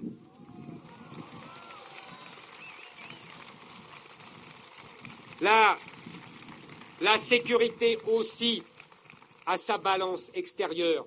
Nous devons cesser d'importer des crimes et commencer à exporter des criminels quand je vois que depuis, quand je vois que depuis janvier, la France a expulsé seulement 80 Marocains sur plus de 3000 décisions d'expulsion et que dans le même temps, plus de 18 000 visas ont été accordés à des Marocains. Je dis non, Monsieur Macron, votre balance est encore largement déficitaire. En revanche, les crimes importés, eux, sont largement excédentaires. Les médias ont l'habitude de ranger ce genre d'incidents, comme ils disent, dans la rubrique des faits divers, c'est-à-dire les actualités qui ne sont pas vraiment classables. Ce ne sont ni de l'économie, ni de la politique, ni de l'international, ni rien du tout. Les actualités qui n'ont pas de catégorie. La rubrique fourre-tout en quelque sorte. On y met les Français massacrés au même titre que les chiens écrasés ou les bus renversés. Exit dans cette rubrique fourre-tout les agressions de la grand-mère de 89 ans, les égorgements, les viols et les vols, les pillages, les rodéos, les voitures brûlées, les trafics de drogue, les tirs au mortier sur les voitures de police, les incendies de commissariat, tous ces drames du quotidien dans la même rubrique fourre-tout, comme s'ils n'avaient aucun lien entre eux. Toute cette délinquance qui est en vérité bien plus qu'une simple délinquance, mais est bel et bien une colonisation par la violence, une guérilla urbaine, une conquête de territoire, un terrorisme du quotidien, un djihad du coin de la rue qui chasse les Français de souche au profit de nouveaux habitants. Il, il n'est pas innocent que les médias s'obstinent à ne voir que des faits divers derrière cette guérilla. Il personnalise, il psychologise, il psychiatrise pour mieux dépolitiser. Car personnaliser, c'est dépolitiser. Vous l'avez remarqué, quand on parle d'un déséquilibré coupable d'un attentat, c'est pour mieux occulter que ce déséquilibré agit au nom du Coran, Or, pour comprendre le phénomène historique qui nous emporte, il faut politiser. Ce n'est pas moi qui le dis d'ailleurs, ce sont les féministes. Oui, ce sont elles qui ont appris à toute la France l'utilité d'un tel processus de politisation. Quand un homme tue sa femme, sa maîtresse, on ne doit plus aujourd'hui parler de crime passionnel. Il faut désormais parler de féminicide. L'assassin ne tue plus par amour, par désespoir, par vengeance, non. Il tue par haine de la femme. Le meurtre d'un homme par d'une femme par un homme ne doit donc plus relever des conditions particulières du crime, mais du rapport ancestral de domination des hommes sur les femmes, qui va donc jusqu'au meurtre dans l'esprit des féministes. On peut, on peut, et je vous avoue que c'est mon cas, contester cette grille de lecture. Mais force est de reconnaître qu'elle fait réfléchir et qu'en tout cas, elle fonctionne, puisqu'elle est reprise sans réfléchir, justement, par tous les médias et les pouvoirs publics. Le meurtre d'une femme est aujourd'hui, n'est plus aujourd'hui, pardon, un fait divers.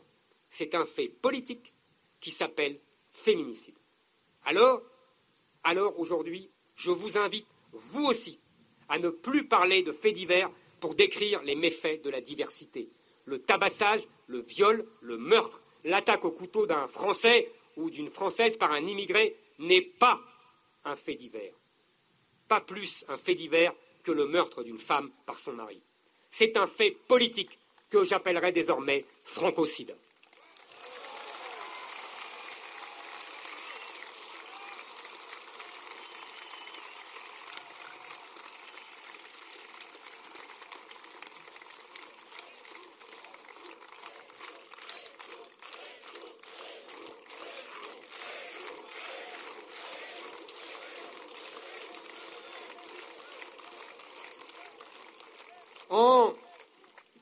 Quelques mois seulement, les féministes ont réussi à imposer le mot féminicide jusque dans la bouche du président de la République.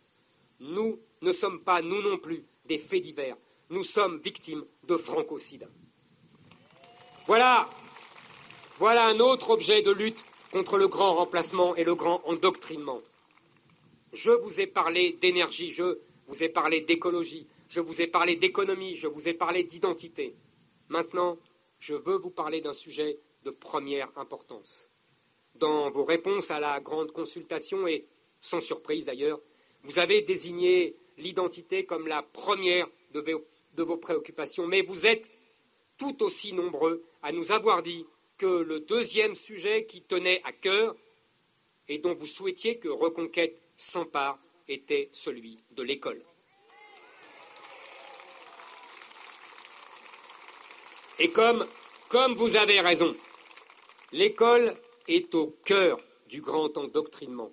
Ce combat est primordial. Et il faut le dire là aussi, une grande partie de la droite, de LR au RN, est aux abonnés absents.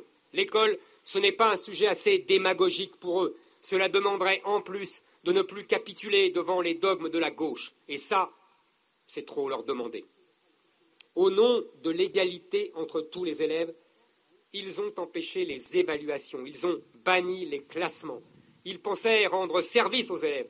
Ils les ont privés de culture, ils les ont privés d'excellence, ils les empêchent de démontrer leur talent, leur intelligence et leur travail. Ils ont abandonné les enfants de la ruralité pendant qu'ils dédoublaient les classes dans les banlieues. Ils ont ruiné l'autorité du professeur, déformé l'enseignement de l'histoire et renoncé à transmettre l'amour de la France à nos enfants. Mais mais rassurez-vous, nous avons un nouveau ministre de l'Éducation nationale. Non, non, attendez, attendez, ne sifflez pas car il a décidé de prendre le taureau par les cornes. Ah, mais non, pas comme vous croyez, lui, il veut s'attaquer aux vrais problèmes de l'école, pas, pas le niveau, pas le mérite, pas la discipline. Oh, les mathématiques, il s'en moque. En revanche, il veut s'attaquer au racisme à l'école. Ah, ben, le même qui pensait qu'il n'y avait pas assez d'enseignants non blancs dans l'université. Le même qui ne réagit pas quand sur les réseaux sociaux d'innombrables jeunes musulmans se plaignent d'avoir, je cite, trop de Français dans leur classe. La lecture, le calcul, Papendai ne s'en soucie guère. Il a d'autres priorités. Cette semaine, nous avons appris qu'il veut relancer la lutte contre les stéréotypes de genre, et cela dès la petite enfance, et renforcer l'éducation à la vie sexuelle et affective. Bien sûr, bien sûr, nos enfants ne savent plus lire, ni écrire, ni compter, mais il est essentiel que les garçons ne jouent plus au foot et que les filles ne jouent plus à la marelle. On ne s'étonnera pas que 62% des Français ne fassent pas confiance à Papendai dans sa mission. Parents, grands-parents, futurs parents, oncles, grandes sœurs, vous êtes de plus en plus nombreux à vous inquiéter pour l'éducation de nos enfants et vous avez raison. Car, car vous en avez conscience, non seulement nos enfants n'apprennent plus les fondamentaux, mais ils sont soumis chaque année à toujours plus de propagande à l'école. Voilà le grand endoctrinement. Je vous parlais tout à l'heure de l'idéologie et savez-vous quelle est la cible préférée des idéologues? Les enfants. Alors, quand les idéologues prennent le pouvoir à l'école, oui, nous avons raison de nous inquiéter. L'école fut au cœur de la décadence française depuis 50 ans. Elle doit donc être au cœur de son renouveau. Donner une éducation d'excellence à nos enfants, c'est possible. Cela demande de rompre avec les idéologues et nous sommes les seuls à pouvoir le faire. J'ai élaboré pendant la campagne présidentielle avec l'aide d'une équipe d'enseignants remarquables un plan complet et charpentier de restauration de l'école, savoir, instruction et amour de la France. Je reviendrai sur ce thème précisément le 24 septembre lors de la première rencontre de la reconquête que j'aurai avec nos amis alsaciens. Mais, je vais vous dire dès aujourd'hui la première et la plus simple des choses à faire. Et c'est un vieux partisan de l'école publique qui vous le dit. C'est de laisser vivre le privé. L'école libre est le dernier îlot d'excellence et de résistance dans notre pays. C'est pour ça qu'elle est plébiscitée. Alors, aidons-la. Merci à elle et qu'elle reste libre. La, deuxième des choses à faire, et celle-là aussi est très simple à mettre en œuvre, c'est d'interdire immédiatement aux associations de pénétrer dans l'école. Cela ne leur suffit pas d'avoir déjà investi les journaux, la télévision, la radio, les dessins animés, Netflix et les réseaux sociaux. Qu'ils laissent au moins à nos enfants un seul lieu, un sanctuaire, pour se consacrer à développer leur savoir et leur intelligence. En attendant que nous soyons au pouvoir, et ce jour viendra, je vais vous dire quoi faire immédiatement, sans attendre, avec vos moyens, dès aujourd'hui et sans attendre les prochaines élections. Je vais vous demander quelque chose. Ne laissez plus rien passer. Dénoncez, écrivez, protestez. Ne laissez pas ne laissez plus un enseignant apprendre à vos enfants que la France est coupable de crimes contre l'humanité. Ne laissez pas des intervenants extérieurs apprendre à votre fille de six ans que, si elle le souhaite, elle peut devenir un garçon. Ne restez pas silencieux. Ne restez pas les bras croisés. Les conséquences sont trop graves. Dès demain, je vous l'annonce aujourd'hui, nous créons un réseau national de parents vigilants. Je vous invite à le rejoindre.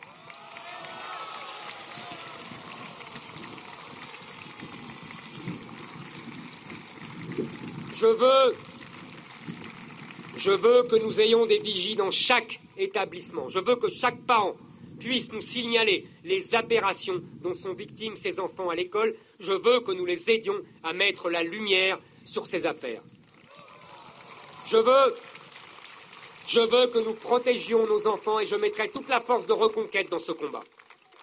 Oui, protégeons nos enfants. C'est le nom de la campagne sur l'école que nous menons dès demain partout en France. Tracts, affiches, campagne numérique, réseau de parents vigilants créés dans toutes les académies. Voilà une belle lutte contre le grand endoctrinement. Voilà. Vous me l'avez affirmé dans la consultation, Reconquête ne doit pas être un parti de plus, mais un plus pour les Français. Eh bien, en voici la démonstration. Nous ferons entendre notre voix, votre voix, au ministre de l'Éducation nationale. Avec les parents vigilants, nous serons un contre-pouvoir sur un sujet bien précis et d'une importance majeure. Le, le combat culturel que nous sommes en train de mener, ce n'est pas une lubie de journalistes ou d'intellectuels. Je ne cite pas Gramsci et sa fameuse hégémonie culturelle pour faire bien dans les dîners en ville ou les débats télévisés. En politique, pour démonter les idéologies, il faut comprendre les idées. Celui qui n'ancre pas son action dans un socle solide d'idées et de convictions est condamné à avoir le destin d'une feuille morte, c'est-à-dire de voler au gré du vent, du vent de ses émotions, du vent de l'air du temps. Mais cet air du temps ne vient pas de nulle part. Il est fabriqué dans les universités, les médias, les émissions de divertissement et les dessins animés, dans les séries Netflix et les publicités. Il est forgé par la gauche et surtout par l'extrême gauche.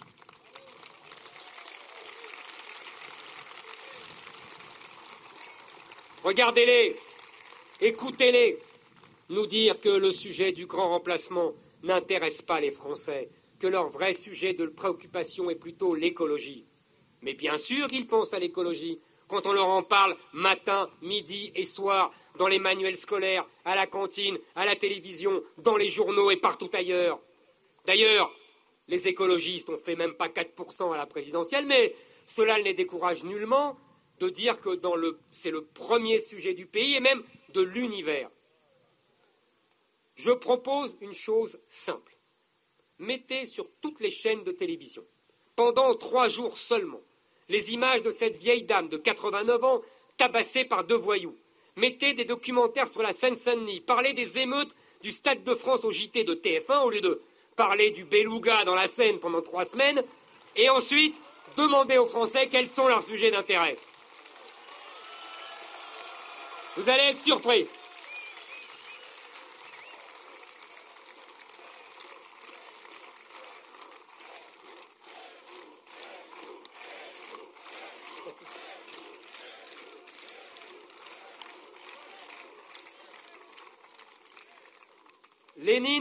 Lénine, avait tout compris quand il disait Faites-leur manger le mot, vous leur ferez avaler la chose. Mélenchon et tous ses complices de LFI ont bien retenu la leçon. Ils imposent leurs mots et leurs idées. Les médias et les universités suivent et le pouvoir politique, quel qu'il soit, doit s'incliner.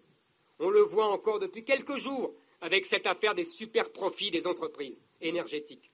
Macron et le maire ont d'abord opposé un non catégorique. Désormais, c'est peut-être. Et demain, ce sera bien sûr oui. LFI aura une nouvelle fois gagné. C'est pourquoi. C'est pourquoi j'ai voulu, depuis la création de Reconquête, que notre parti ne soit pas un parti comme les autres uniquement intéressé par les élections, les postes et les subventions. Nous serons, et nous sommes depuis le premier jour, une école de pensée qui forme et qui formera les cadres de la France de demain. C'est pourquoi, c'est pourquoi vous êtes ici réunis pour cette université d'été, pour vous former, pour réfléchir, vous instruire, discuter, échanger, apprendre.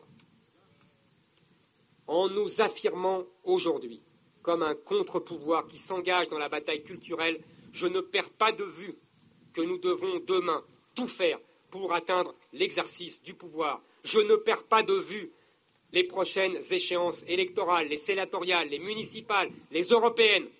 Et je vous invite d'ailleurs à me suivre un instant pour porter notre regard pas loin d'ici, de l'autre côté des Alpes. Depuis à peine quelques semaines, les Français découvrent le visage de Giorgia Meloni. Car elle deviendra sans doute, je l'espère, à l'occasion des élections du 25 septembre prochain, la présidente du Conseil italien. Pourtant, pourtant, lors des élections de 2018, il y a seulement quatre ans, son parti, tout jeune, n'avait recueilli que 4% des suffrages. Elle l'avait d'ailleurs lancé, son parti, au moment où la Lega, la Ligue de Salvini, était à son score le plus haut. Mais elle n'a pas abandonné malgré l'échec. Et aujourd'hui, son parti, Fratelli d'Italia, est donné comme le premier parti d'Italie à presque 26% dans les sondages. Son, son parti est désormais le parti central de la coalition de droite et du centre droit qui est sur le point d'emporter et peut-être même largement les élections à venir. En quatre années à peine, elle est passée de 4 à 26% Elle aussi, les journalistes l'enterraient. Vous le savez, ils adorent sortir leurs pelles et leurs pioches.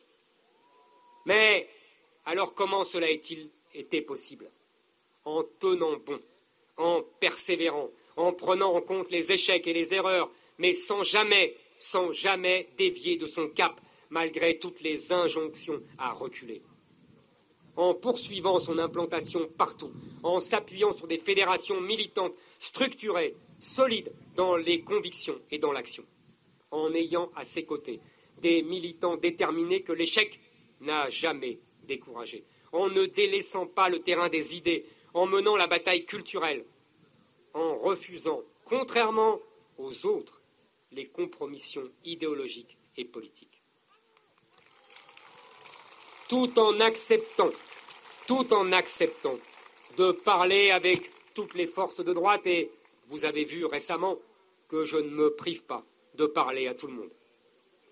Cela permet aujourd'hui à Mélanie de diriger cette grande coalition. Je le dis sans orgueil ni optimisme béat, mais avec une intense détermination, arriver au pouvoir est possible.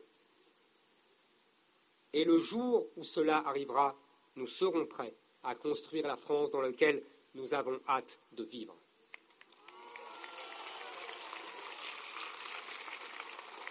Pour vous, pour vous donner une petite idée, pour vous mettre l'eau à la bouche, je vais vous conter une petite scène de cette France à laquelle nous aspirons tous. Imaginez une jeune fille.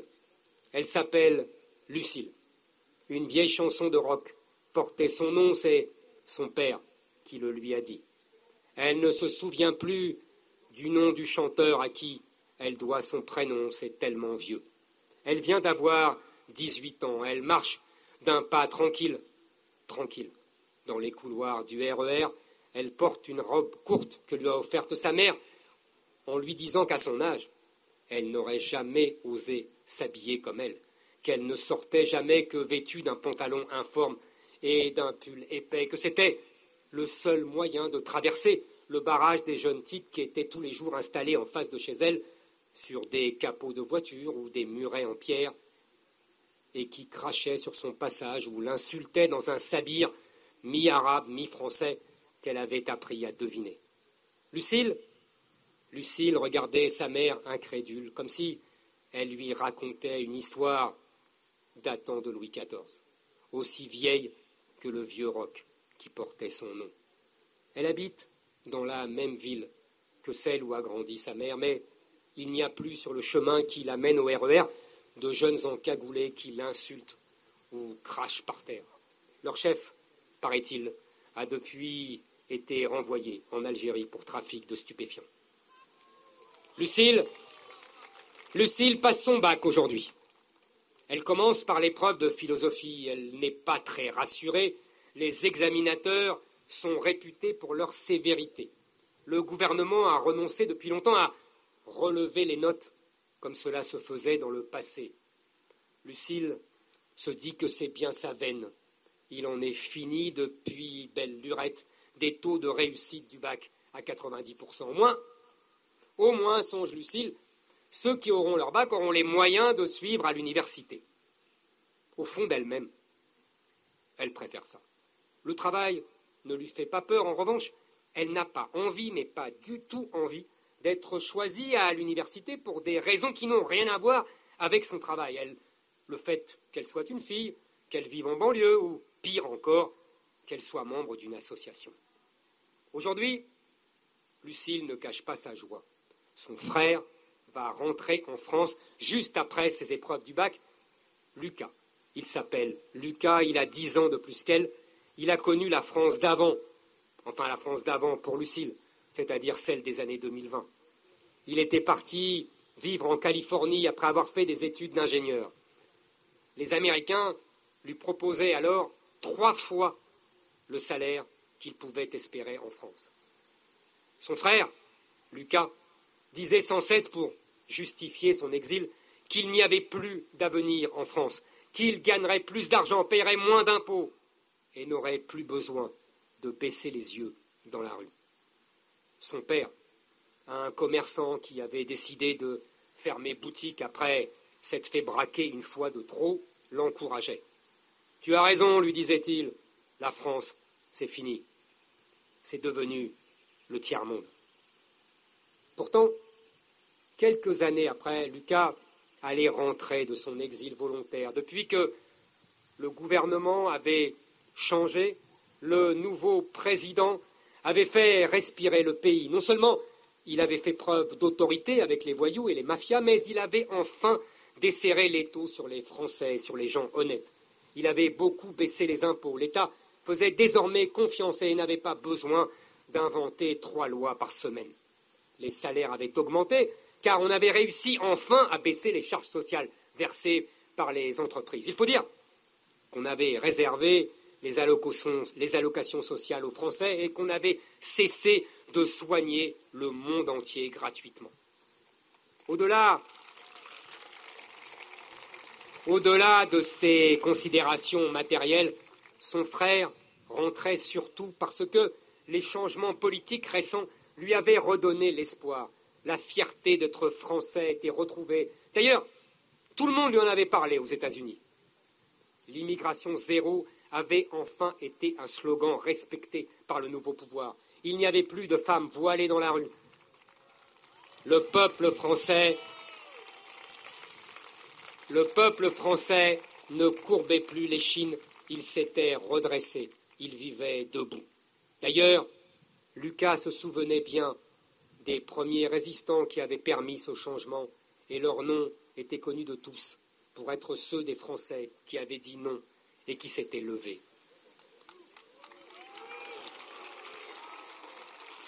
Quand, quand il racontait quand, quand, il racontait à sa petite sœur ce qu'était la France de son enfance, Lucille n'en croyait pas ses oreilles. Mais comment avez-vous pu subir cette situation aussi longtemps? Mes chers amis, je vous pose la même question que Lucille aujourd'hui. Comment avez-vous pu subir cette situation aussi longtemps. Ne subissez plus. Vous avez une mission. Agissez avec reconquête. Aujourd'hui, le choix que je vous propose est simple. Soit vous attendez sans rien faire que la situation de la France, que votre situation s'améliore par hasard, et vous pouvez attendre longtemps. Soit vous faites le choix d'agir maintenant, avec reconquête, pour construire votre avenir partout en France. Enracinez-vous, implantez-vous, faites parler de vous, agissez déjà au service de nos compatriotes en vue des prochaines échéances électorales et dès demain avec notre action sur l'école. Soyez présents sur le terrain de façon visible avec nos tracts et nos affiches. Je veux une présence massive sur le terrain et je veux remercier tous nos militants qui ont donné une si belle leçon d'engagement et de vigueur à tous les autres partis politiques. Je veux une présence massive sur Internet. Et dès aujourd'hui, je salue l'armée numérique que nous avons levée et qui fait tout autant pour nos idées que ceux qui collent des affiches. Participez à mes côtés à la bataille intellectuelle. Battons-nous contre les trois grands dangers, le grand remplacement, le grand déclassement et le grand endoctrinement. Je le fais, je le fais depuis 30 ans et je sens ma force décuplée grâce à ce grand mouvement qui m'a fait l'honneur de me suivre. Vous commencez bien l'année en vous formant à cette université d'été. Continuez. Tout au long de l'année, je viendrai dans chacune de vos régions pour des rencontres de la reconquête. J'aborderai, j'aborderai à chaque fois un thème.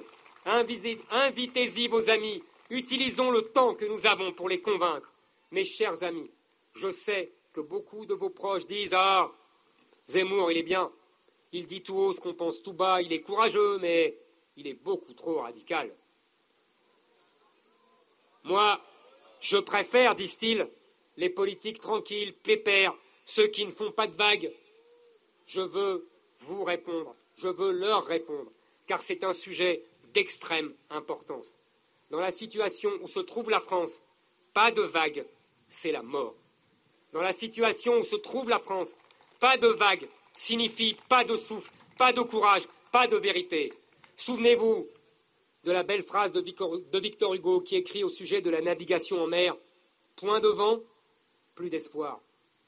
Mes amis, depuis des décennies, c'est un ouragan qui déferle sur nous. Les vagues sont déjà là, et je suis le seul à refuser que nous soyons bientôt noyés. Ne confondez pas la radicalité avec la vérité. Sortez de la tiédeur, soyez vous-même. Et ce n'est pas seulement moi qui vous le demande, c'est la France qui vous en supplie. Alors, n'ayez pas honte de ce que vous pensez. Tous, je vous invite à l'audace, à l'inventivité, à la créativité. Faites, faisons rayonner notre cause, nos idées de mille feux. Reconquête est à l'avant-garde. Là où beaucoup reculent, nous mettons toujours un pas en avant.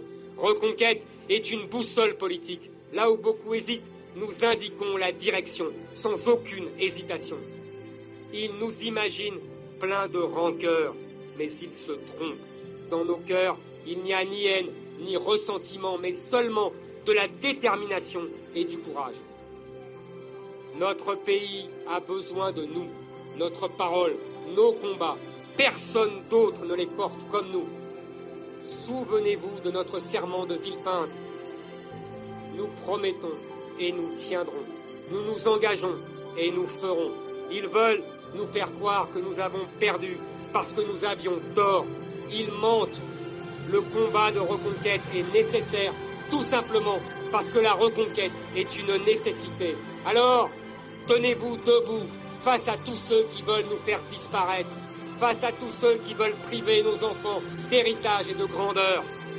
Dites-leur que pour nous faire reculer, il faudrait nous arracher le cœur, et ils n'y arriveront pas, parce que la lutte contre le grand endoctrinement, c'est nous, la fin du grand remplacement, le combat contre le grand déclassement, la vérité, le courage, l'identité, la reconquête. Vive le mouvement que nous créons, vive le cœur que nous y mettons, vive la République. Et surtout, et surtout, vive la France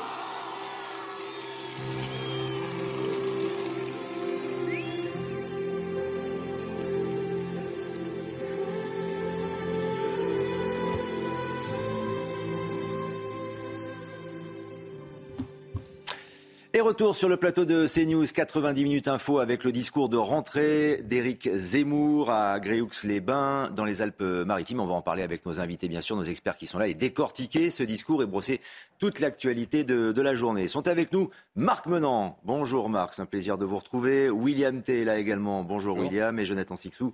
Bonjour à tous les deux. Juste un petit mot avant peut-être de réécouter euh, quelques extraits, quelques moments forts de ce discours d'Éric Zemmour. Comment l'avez-vous trouvé? Il faut le, rappeler, Jonathan Sixou, quatre mois après l'échec à la présidentielle, puis euh, aux législatives, il semble particulièrement motivé. On va l'entendre tout à l'heure, particulièrement agressif même. Euh, il s'en est défendu de l'agressivité, hein, si on écoute bien son, son, discours. Mais on écoutera bien aussi ce qu'il a, à dire sur, à l'endroit d'Emmanuel de, Macron. Bien sûr, il est dans son rôle et dans le costume d'opposant. Il a la place de premier opposant à, occuper. je l'ai trouvé plutôt à l'offensive, effectivement, en forme et avec une façon aussi de, renouveler son, discours au grand remplacement et au grand déclassement, qui d'ailleurs, vous remarquerez au passage, commence progressivement à être récupéré par d'autres. François Hollande, il y a quelques jours, parlait lui aussi de déclassement. il ajoute le grand endoctrinement qui semble être son nouveau cheval de bataille et il y a, il y a des choses à dire à ce sujet sur le pédagogisme, etc. Il appelle donc les, les, parents de, France à s'organiser, à relayer tous les, tous, les travers qu'ils peuvent relever. Ça a l'air d'être la nouvelle ligne, la nouvelle direction que, Reconquête semble emprunter. C'est un pari euh, qui a le mérite d'être posé encore une fois. C'est plutôt euh, engageant, je trouve, à entendre du moins. Et chaque détail compte. Euh, la mise en scène est plutôt bien huilée avec la musique à la fin. Vous l'avez noté. Vous avez apprécié ou pas cette petite musique qui monte sur la fin du discours, Marc Menon? Non, mais sur sur la forme, moi je l'ai trouvé particulièrement brillant. Il savait jouer de tous les registres, contrairement aux politiques qui en général ont un discours euh, imprévisible, formaté, ne sachant pas jouer de l'humour, ayant un ton de lecture.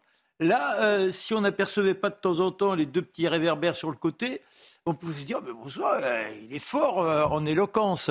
Et bon, il y avait quand même ces deux éléments qui montrait qu'il était en lecture, mais ça ne se sentait pas. Donc de ce côté-là, c'est très professionnel.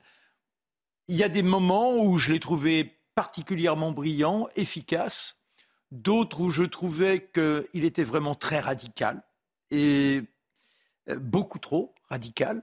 Euh, en particulier aussi parfois quand il dit euh, il nous faut avoir une école de la pensée. Alors quand on condamne l'endoctrinement et que l'on dit on va créer une école de la pensée, j'avoue que ça me fait un peu frémir, d'autant qu'à certains endroits, je vous dis, je trouve qu'il allait un peu trop loin.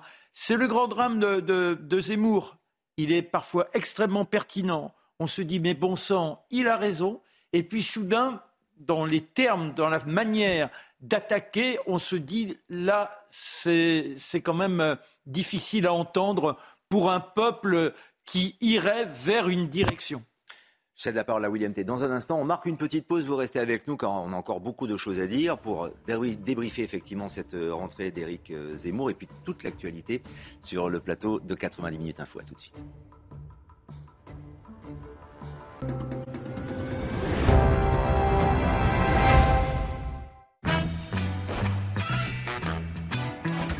L'hybride Toyota c'est des économies d'énergie en roulant jusqu'à 55% du temps de trajet en électrique. Et c'est aussi 20 millions de conducteurs heureux.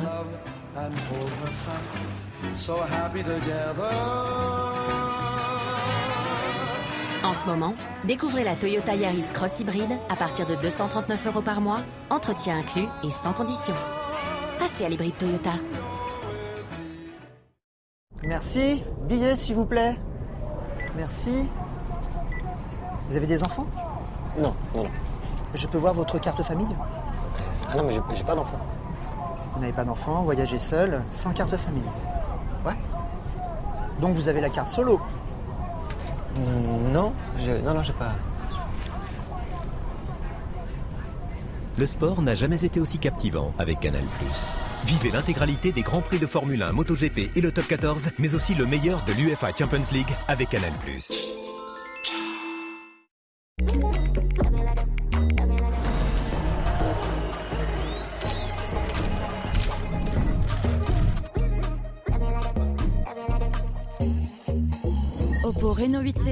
L'expert du portrait, garantie 3 ans. Ouais, c'est un super appart. Hein. Et la ville, du coup, c'est comment euh Ah, vous connaissez pas? Non. Par là, vous avez le meilleur restaurant de la ville. Ah, la pescato, c'est pour vous, monsieur J'avais oublié notre petite merveille, le château de Tille. Je crois que Jeanne d'Arc y habitait d'ailleurs. Sinon, il y a des conseillers immobiliers IAD qui connaissent vraiment leur quartier. IAD, ça fait du bien à l'immobilier.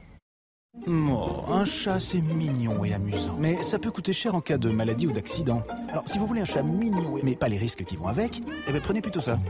Sinon, il y a Santé Vet, l'assurance qui rembourse vos frais vétérinaires. Santé Vet, assurer son animal, c'est pas bête. Pour bien conduire, il faut d'abord une bonne visibilité. Regardez ce client. Ça serait pas sérieux de rouler avec des vieux balais. Il va avoir un pare-brise neuf. C'est pour ça qu'en ce moment, pour toute intervention vitrage... Vos balais d'essuie-glace C'est Carglass qui vous les offre. Avoir un pare-brise bien dégagé, c'est quand même plus confort pour voir la route. Profitez-en maintenant. C'est jusqu'au 17 septembre. Alors n'attendez pas, pour prendre rendez-vous, c'est simple. Allez directement sur carglass.fr. Et pour être certain d'arriver directement sur notre site, ne tapez pas juste Carglass, mais bien carglass.fr. Carglass répare, Carglass remplace.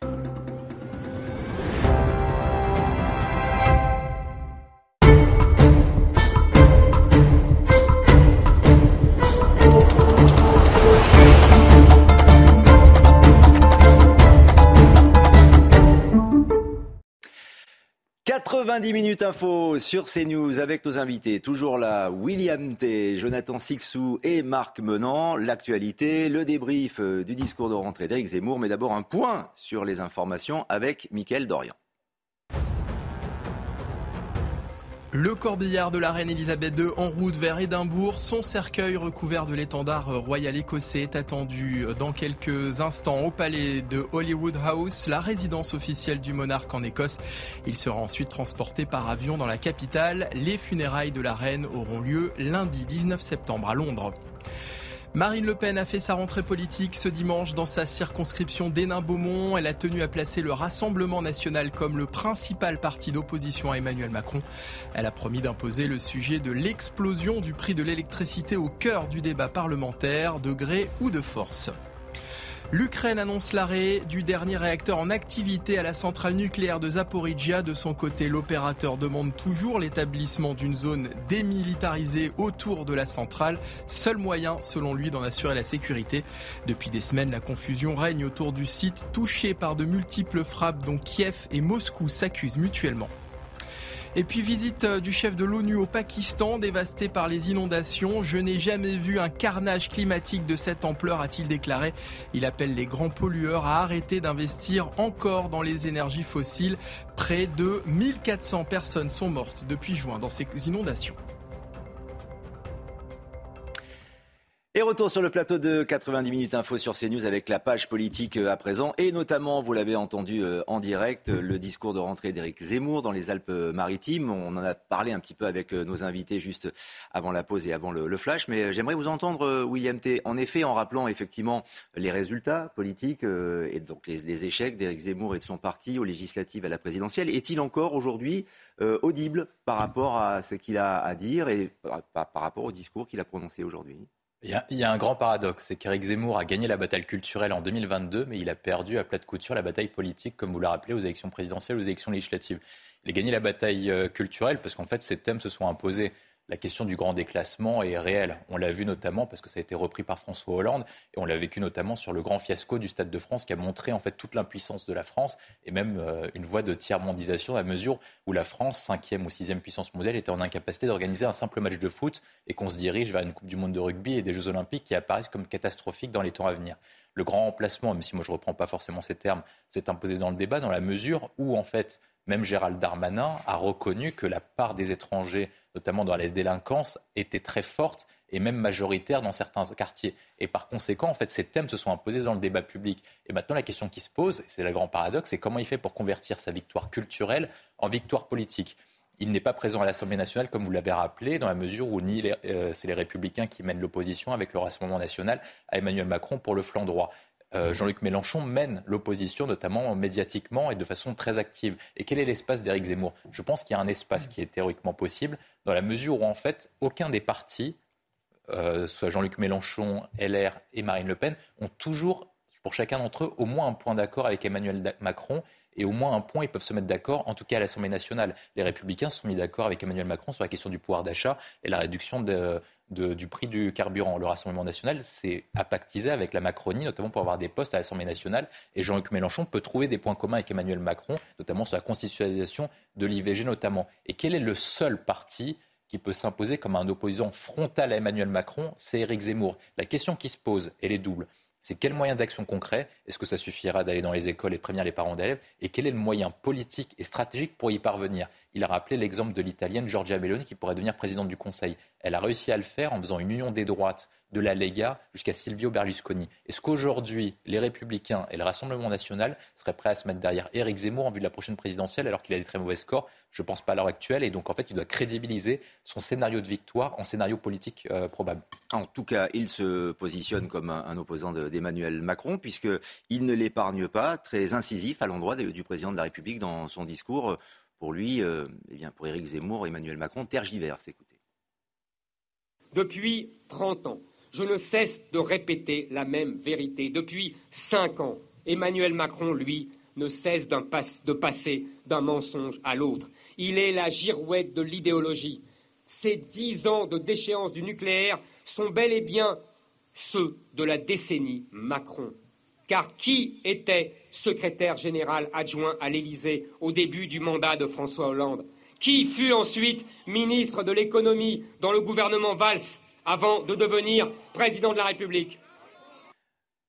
Jonathan Sixou, pour euh, le retour donc d'Éric Zemmour dans l'espace euh, médiatique, politique euh, et ce discours de, rentrée à, l'université d'été de, son parti, est-ce que la cible, l'adversaire principal, c'est Emmanuel Macron? Ah bah, il le faut, et bien sûr, il le faut parce que le, chef de l'État est forcément le, capitaine du bateau, et le moins qu'on puisse dire, c'est que le, bateau s'il continue de flotter, n'emprunte pas forcément la bonne direction. Donc, quel que soit le parti que vous dirigez aujourd'hui, vous êtes euh, dans une opposition au président de la République. Donc, c'est le président de la République euh, qu'il faut, faut pointer.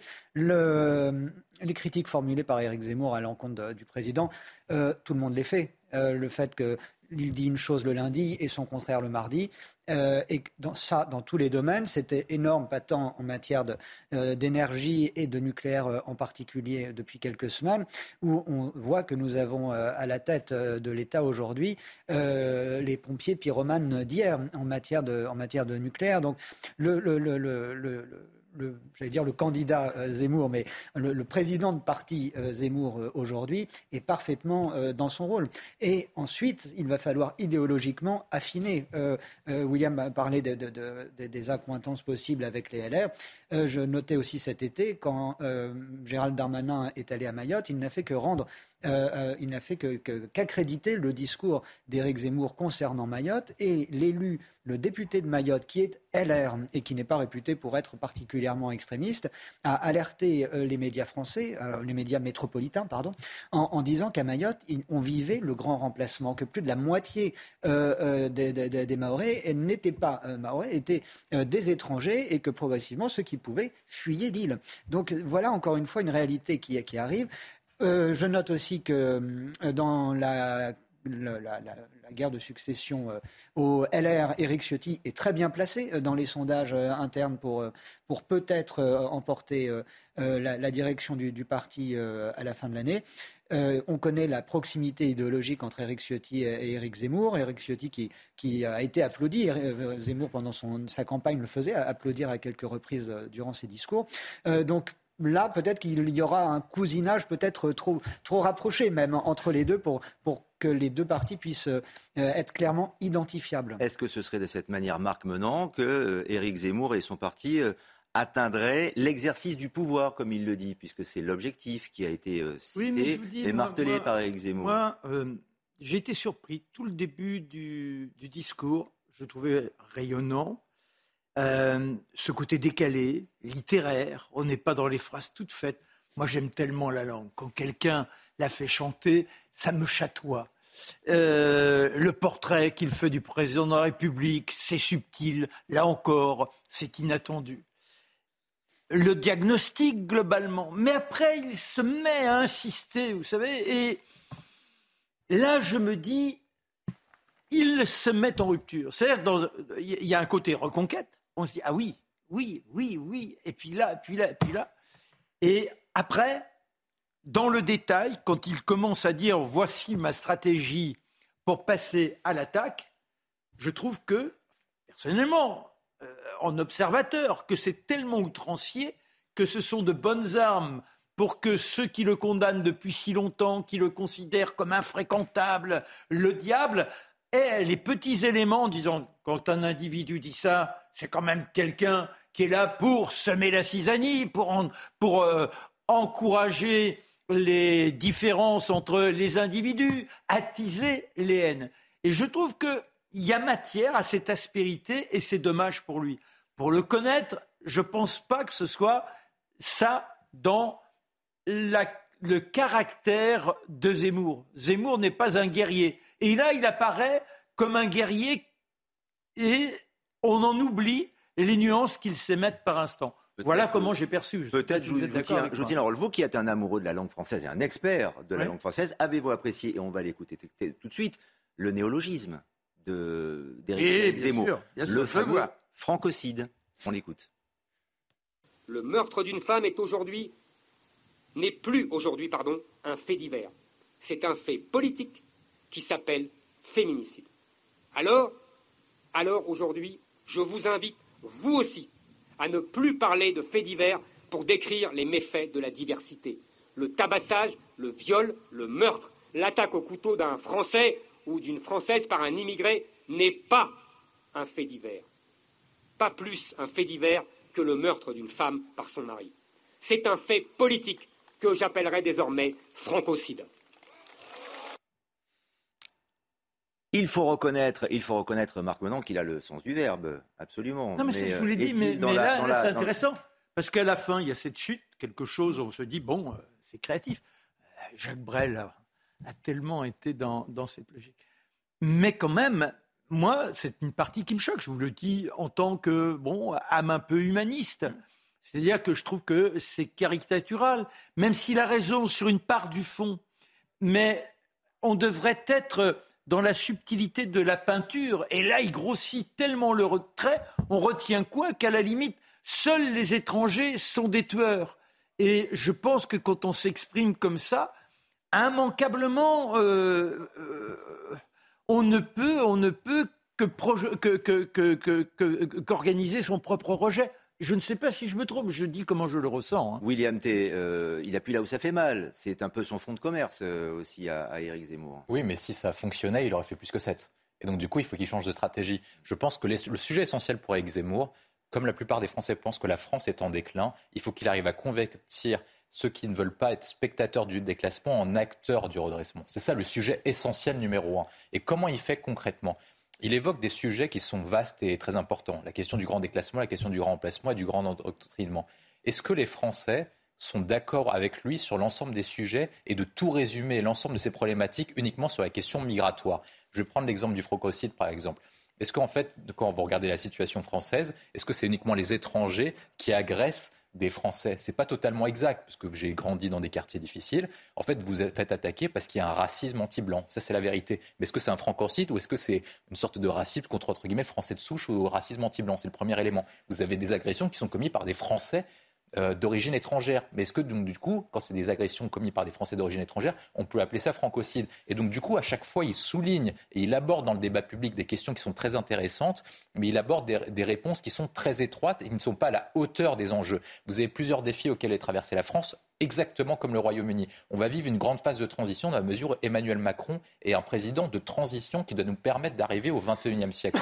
Est-ce qu'Éric Zemmour est en capacité de présider la France dans une nouvelle destinée comme l'a fait le général de Gaulle après la Seconde Guerre mondiale ou comme l'a fait Napoléon Bonaparte lorsqu'on a fait la transition de l'ancien régime jusqu'à la République? Est-ce qu'Éric Zemmour est cette personne-là capable de le faire? Est-ce qu'il est capable de faire exister la France au sein de l'Union européenne? Est-ce qu'il est capable de faire exister la France dans un conflit entre la Chine et les États-Unis? D'ordonner son lustre, son, son, son lustre diplomatique, de faire exister notre puissance et quelle est sa logique pour nous permettre un grand redressement économique, notamment pour concurrencer l'Allemagne et aborder les, tous ces différents enjeux. Et je pense que sur toutes ces questions, lorsqu'il résume uniquement à la question migratoire, il perd des voix parce que les Français savent que la question migratoire est très importante, mais ne permettra pas de résoudre tous les problèmes auxquels est confronté On le pays. continue, on continue à, à débattre et à évoquer la, la politique. Aujourd'hui, c'est un week-end politique d'ailleurs, euh, que ce soit à droite ou, ou à gauche, qui est particulièrement euh, important et, et, et dense. Mais on va retourner à, à Gréoux-les-Bains, euh, où s'est tenu donc ce discours de rentrée d'Éric Zemmour pour retrouver Gauthier Lebret, notre envoyé spécial du service politique de, de CNews. Gauthier, qu'avez-vous retenu de ces moments, de ce discours qui a duré presque une heure et demie hein?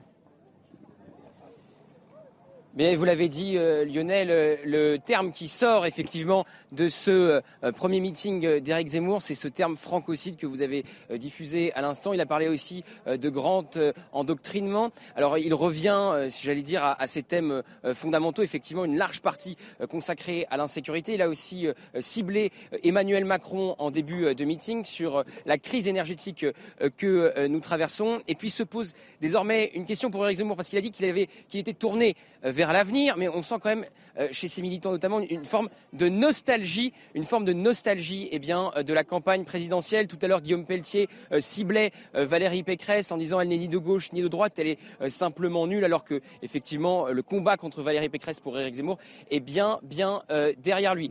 La question qui se pose aussi, c'est la question de son espace politique pour les mois à venir. Vous le savez, le mois prochain, les travaux, les débats vont reprendre au Parlement.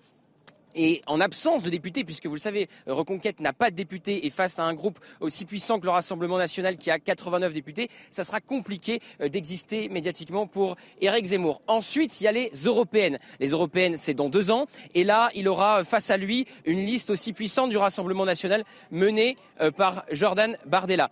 Voilà. Alors il y a, des militants autour de moi qui sont pas très contents de ce que je suis en train de dire, donc on est, euh, on est quelque peu invectivé, mais c'est pas grave.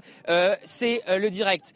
Voilà, oui, merci madame. Ensuite, voilà, il y, a des, gens qui nous traitent de vendus, la presse en est tous achetés, c'est aussi euh, euh, la réalité de, certains militants euh, ici. Ensuite, je voulais vous dire, je perds un peu le fil de ma pensée, excusez-moi, cher Lionel, c'est compliqué. Bon, je vous laisse reprendre la main, cher Lionel, et vous revenez vers moi un peu plus tard.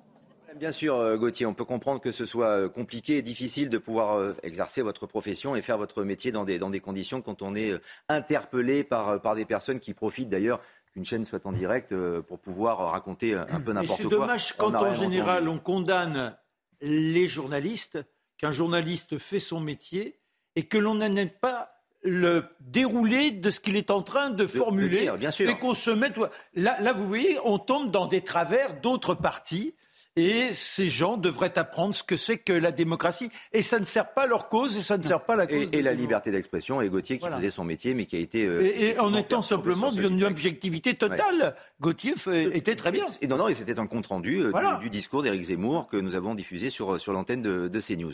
On continue à parler de politique, puisque ce matin, euh, la présidente du groupe Rassemblement national à l'Assemblée nationale, Marine Le Pen, s'est exprimée à, à Hénin-Beaumont dans le Pas-de-Calais. Alors, peut-être pour reprendre la main et couper l'herbe sous le pied d'Éric Zemmour, qui euh, avait prévu de parler cet après-midi, et donc Marine Le Pen, c'était ce matin. Elle a martelé que le RN était la première force d'opposition, une opposition pour défendre les Français. Écoutez. Mais être en opposition à Emmanuel Macron, ça n'est pas refuser de voter euh, des mesures qui aident le pouvoir d'achat des Français. Enfin, je veux dire, il faut être cohérent. Ça, c'est une opposition stupide. C'est une opposition idiote et c'est une opposition contre-productive que de refuser de voter euh, les aides qui peuvent éventuellement qui sont minimes d'ailleurs, hein, mais qui peuvent soulager un tout petit peu les Français. Il n'en demeure pas moins que j'ai réclamé, vous le savez, euh, qu'il euh, y ait une session extraordinaire de l'Assemblée nationale pour pouvoir euh, débattre d'un sujet qui est fondamental, qui est notre politique énergétique, qui fait que peut-être d'ici quelques semaines, eh bien, la facture des Français, des entreprises, va être multipliée en termes de gaz ou d'électricité par 4, par 5, voire par 10. Ce que l'on peut dire, c'est que le rôle de l'opposition, Jonathan Sixou, c'est pas de s'opposer à tout craint. En, l'occurrence, quand euh, les réformes ou les propositions sont, bonnes et compatibles avec euh, toutes les idéologies euh, en principe, sur le papier, c'est un discours très constructif que de, que de, le porter, euh, ce, que de porter cette idée-là, effectivement, dire je m'y oppose, mais je ne m'oppose pas en bloc et systématiquement à tout ce qui sera euh, proposé par la majorité. Et ensuite, dans les faits, il faut voir ce, ce, qui se passe. Malheureusement, même si le, le, RN est effectivement avec 89 députés la première force d'opposition, le premier groupe d'opposition à droite, ils sont tous à, ce point derrière leur, euh, leur présidente qu'on n'entend personne. C'est une sorte de bloc monolithique et une, euh, il ne doit pas y avoir une tête qui dépasse. Et donc, euh, pour l'instant, on ne sait pas très bien quel sera l'intérêt, si je puis dire, d'avoir ce premier groupe-là à l'Assemblée si aucune orientation un peu enrichie par d'autres idées, par d'autres têtes que la tête pensante du parti n'est pas possible à, entendre la présidente du RN, euh, enfin, future ex-présidente du RN. Euh, Car il y aura un nouveau président. Il y aura un nouveau président bientôt, étant, euh, peut être parfaitement contente du chemin parcouru. Ça, c'est une évidence. Là aussi, c'est simplement, ce sont les faits, tout simplement, qui, qui, qui, ne peuvent qu'être reconnus. Elle, elle, a, fait un travail politique euh, remarquable. Les élections, pour elle, se sont très bien passées. Maintenant, il faut donner quand même un peu de consistance, parce que le discours de tout à l'heure ne l'était pas franchement consistant. Alors, le discours de tout à l'heure, justement, puisque là, c'était un micro tendu, euh, en effet, avant le, discours de, la part de, Marine Le Pen, mais on peut l'écouter maintenant, puisque elle aussi, un peu à l'image d'Éric Zemmour, sans comparer, hein, comparant ce qui est, qui est comparable, elle aussi a pointé du doigt l'action du gouvernement. Ils se sont fait élire en se présentant comme progressistes sans dire d'ailleurs quelles étaient pour eux la conception du progrès. Cinq ans après, on le sait parce qu'on en fait les frais. Le progrès consiste pour eux au retour du ticket de rationnement à l'économie de la pénurie, au marché noir, à la débrouille et au sermonnage des Français. C'est en fait une épuisante et humiliante régression pour le pays, et pas seulement économique. Notre école ne remplit plus ses promesses, ni la justice de plus en plus laxiste. L'insécurité flambe et fait de tous les Français, quel que soit leur âge, leur situation, leur territoire d'habitation, des proies. William T, votre, votre sentiment, là aussi, elle est dans, son rôle, ce rôle d'alternance qu'elle recherche euh, à l'avenir, si d'aventure euh, il pouvait se passer euh, quelque chose au niveau de l'Assemblée nationale. Oui, mais je vais, lui poser la même niveau question de Éric Zemmour, une alternance, pourquoi faire? En fait, concrètement, si Marine Le Pen arrive au pouvoir, est-ce qu'elle changera la politique migratoire menée par Gérald Darmanin? Vraisemblablement pas, elle dit qu'elle sera vraisemblablement d'accord avec Gérald Darmanin. Est-ce qu'elle changera le dispositif du quoi qu'il en coûte d'Emmanuel Macron et le bouclier tarifaire? D'aucune façon. Donc en fait, les Français se posent la question suivante. Hormis leur détestation d'Emmanuel Macron, qui est partagée par environ 35 et 45% des Français, est-ce que ça permet, ce type de discours, d'arriver au fameux 51% pour remplacer le macronisme et dresser une nouvelle perspective à la France? Quels seront les points qui permettent, avec Marine Le Pen, présidente de la République, de faire en sorte que la France entre dans une nouvelle destinée. Quels, sont les points qui permettent aux Français d'aller mieux et de boucler leur fin du mois? Quels sont les points qui permettent de restaurer la sécurité et l'ordre concrètement? Quels sont les points qui permettent aux Français d'être en sécurité à l'école et que l'école ne soit pas un territoire perdu de la République? Comment elle fait concrètement, Marine Le Pen, pour vaincre l'islamisme par rapport au cadre qu'elle s'est nouvellement conçu? Parce que si Eric Zemmour... Donc on ne change rien alors bah, Moi je pense qu'Éric Zemmour a raison sur un point, c'est qu'en fait, pour vaincre le macronisme et pour mettre une rupture à Emmanuel Macron, il faut être radical. François Mitterrand l'emporte après des années de gaullisme en étant radical par rapport au général de Gaulle pour permettre une nouvelle alternative, ce qu'il appelait changer la vie. Mais aujourd'hui, Marine Le Pen s'est tellement normalisée qu'on ne voit plus concrètement quelle serait la différence concrète avec Emmanuel Macron. Vous allez me dire, oui, elle sera peut-être plus horizontale et peut-être plus sympa avec les gens, mais c'est pas en étant plus sympa avec les gens qu'on va permettre à la France d'entrer dans une nouvelle destinée. On a déjà donné deux mandats de Jacques Chirac pour ça, avec un président qui était très cool, mais la France a coulé concrètement. Non, les Français se posent des questions existentielles. On vit en crise économique, on va vivre une crise énergétique, on va vivre éventuellement une crise financière, éventuellement une crise monétaire. Et par rapport aux différents éléments que nous traversons, est-ce qu'en fait on a un seul personnage et j'en parle à Marc Menant qui a, qui a, été dans cette période de l'histoire, est-ce qu'on n'est pas dans une situation même du traité de Troyes où en fait il n'y a personne dans la situation politique rappelons, française Rappelons le traité de Troyes. Alors non, surtout pas, surtout pas maintenant parce qu'on va bientôt partir en film. Mais en deux mots peut-être si vous voulez réagir à l'injonction Le traité de, Troyes, ça conduit à avoir un roi anglais qui est, qui est sacré à Notre-Dame et qui sera d'ailleurs le seul roi sacré à Notre-Dame pendant que Jeanne d'Arc se bat pour que Charles VII regagne, regagne et on n'a pas de Jeanne d'Arc. Et on n'a pas de Jeanne d'Arc.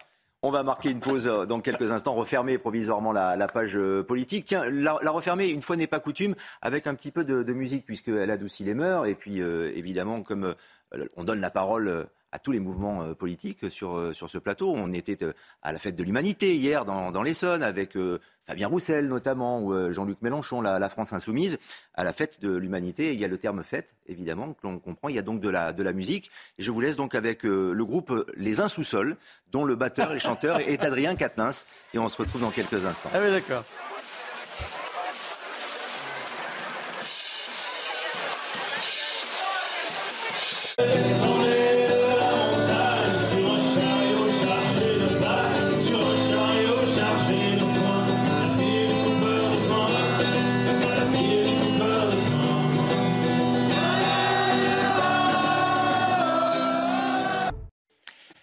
90 minutes info sur CNews, une demi-heure de débat encore à venir, mais d'abord un point sur l'actualité avec vous, Michael Dorian.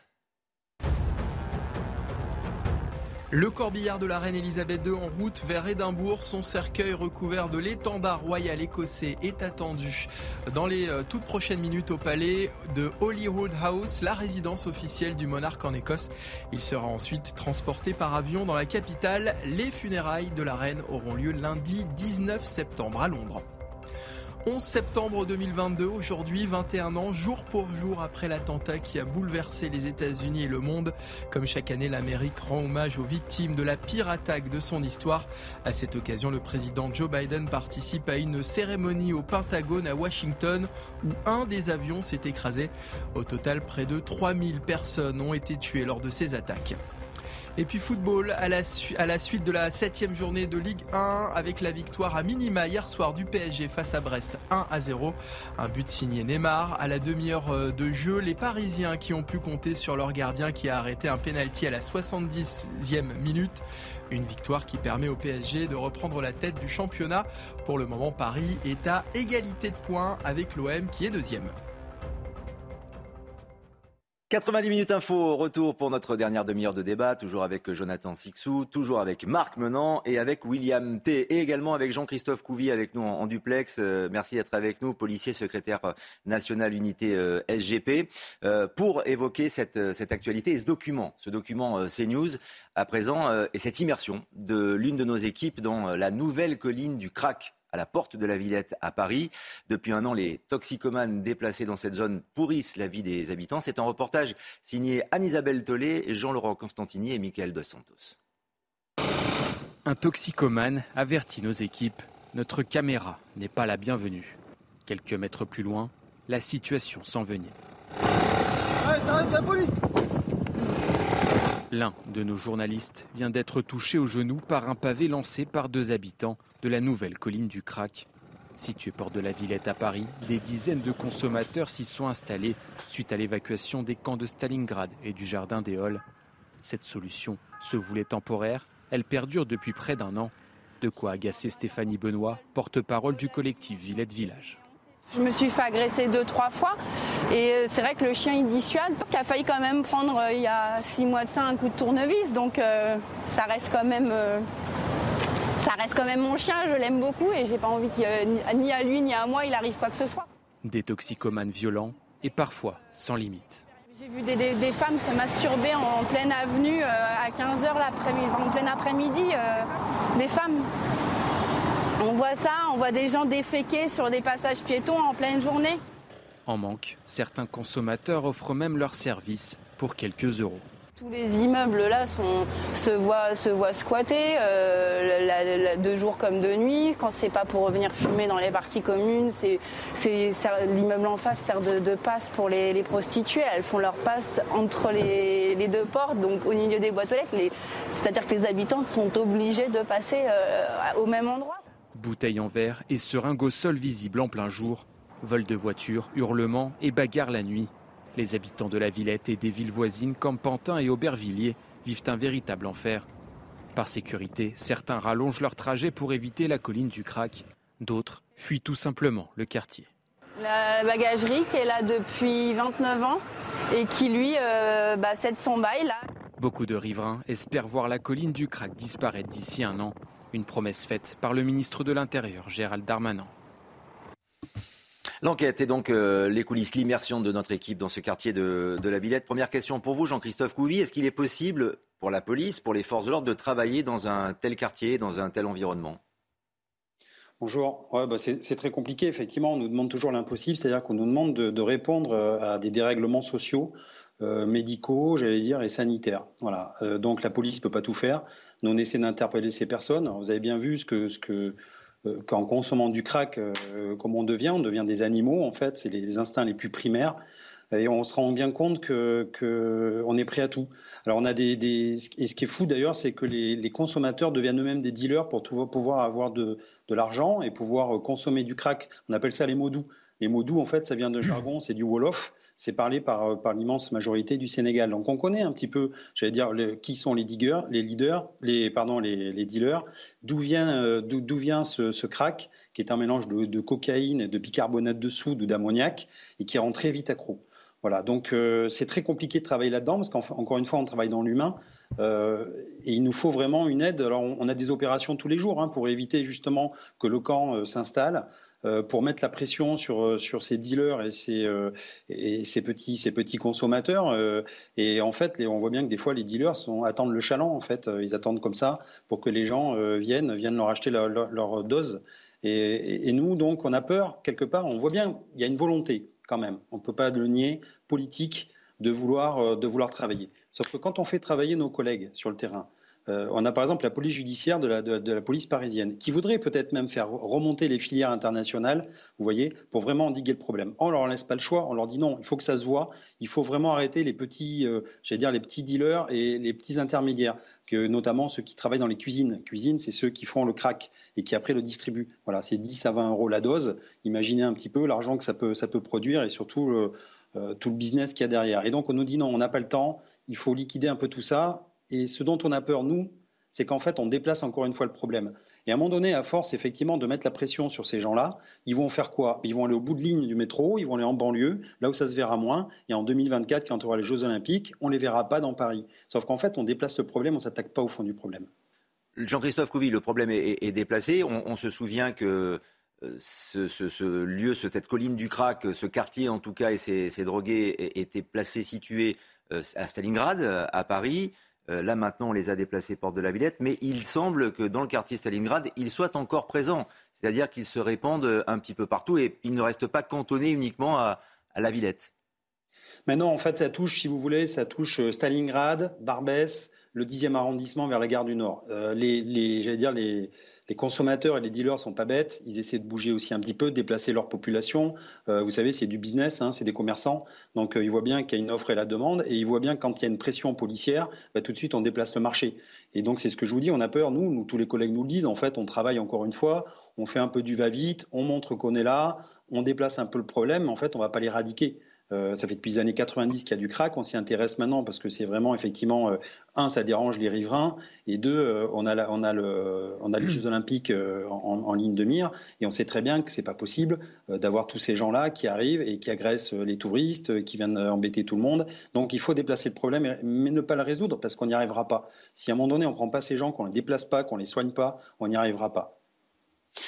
Marc Menant, votre, votre sentiment, que peuvent faire les, autorités dans ce genre de situation quand on déplace aussi euh, une colline, euh, ce qu'on appelle la colline du crack, des, drogués, euh, des dealers, une population assez dangereuse, il faut le dire aussi, parce que le crack peut. Non, mais c'est fou que ça. Moi, je me mets à la place. Enfin, non, je veux surtout pas être à la place de Jean-Christophe Couvi et ceux qui l'accompagnent.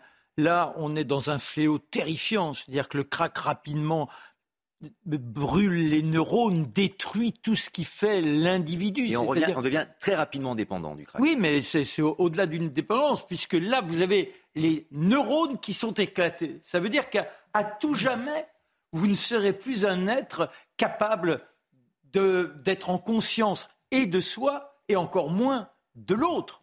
Donc que fait-on de gens qui ont perdu une identité humaine en tant que telle Si vous n'êtes pas dans la potentialité d'être complètement câblé, vous ne, vous ne vivrez que par vos instincts dans ce qu'il y a de plus trivial, de plus monstrueux.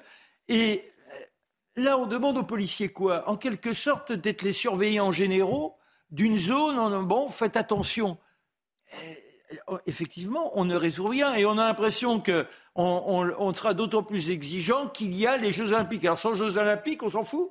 C'est quand même, ça fait des années. Euh, là, il faut se poser de vraies questions sur le plan démocratique. Oui, on est dans une république, mais est-ce qu'à un moment, un policier a les moyens d'intervenir de façon pertinente et, efficace avec le rôle qui est le sien? Est-ce que là, on n'est pas au-delà du monde policier Le monde policier, c'est le monde de la paix, c'est le monde qui veille à ce qu'il y ait toujours les lois de la République qui puissent s'exercer. Là, on sait qu'elles seront violées à tout jamais. Alors, est-ce qu'on laisse ce lieu-là ou est-ce qu'on fait intervenir Alors, ça va paraître, ouais, le facho, moi, je suis rien du tout. Je suis simplement quelqu'un qui observe.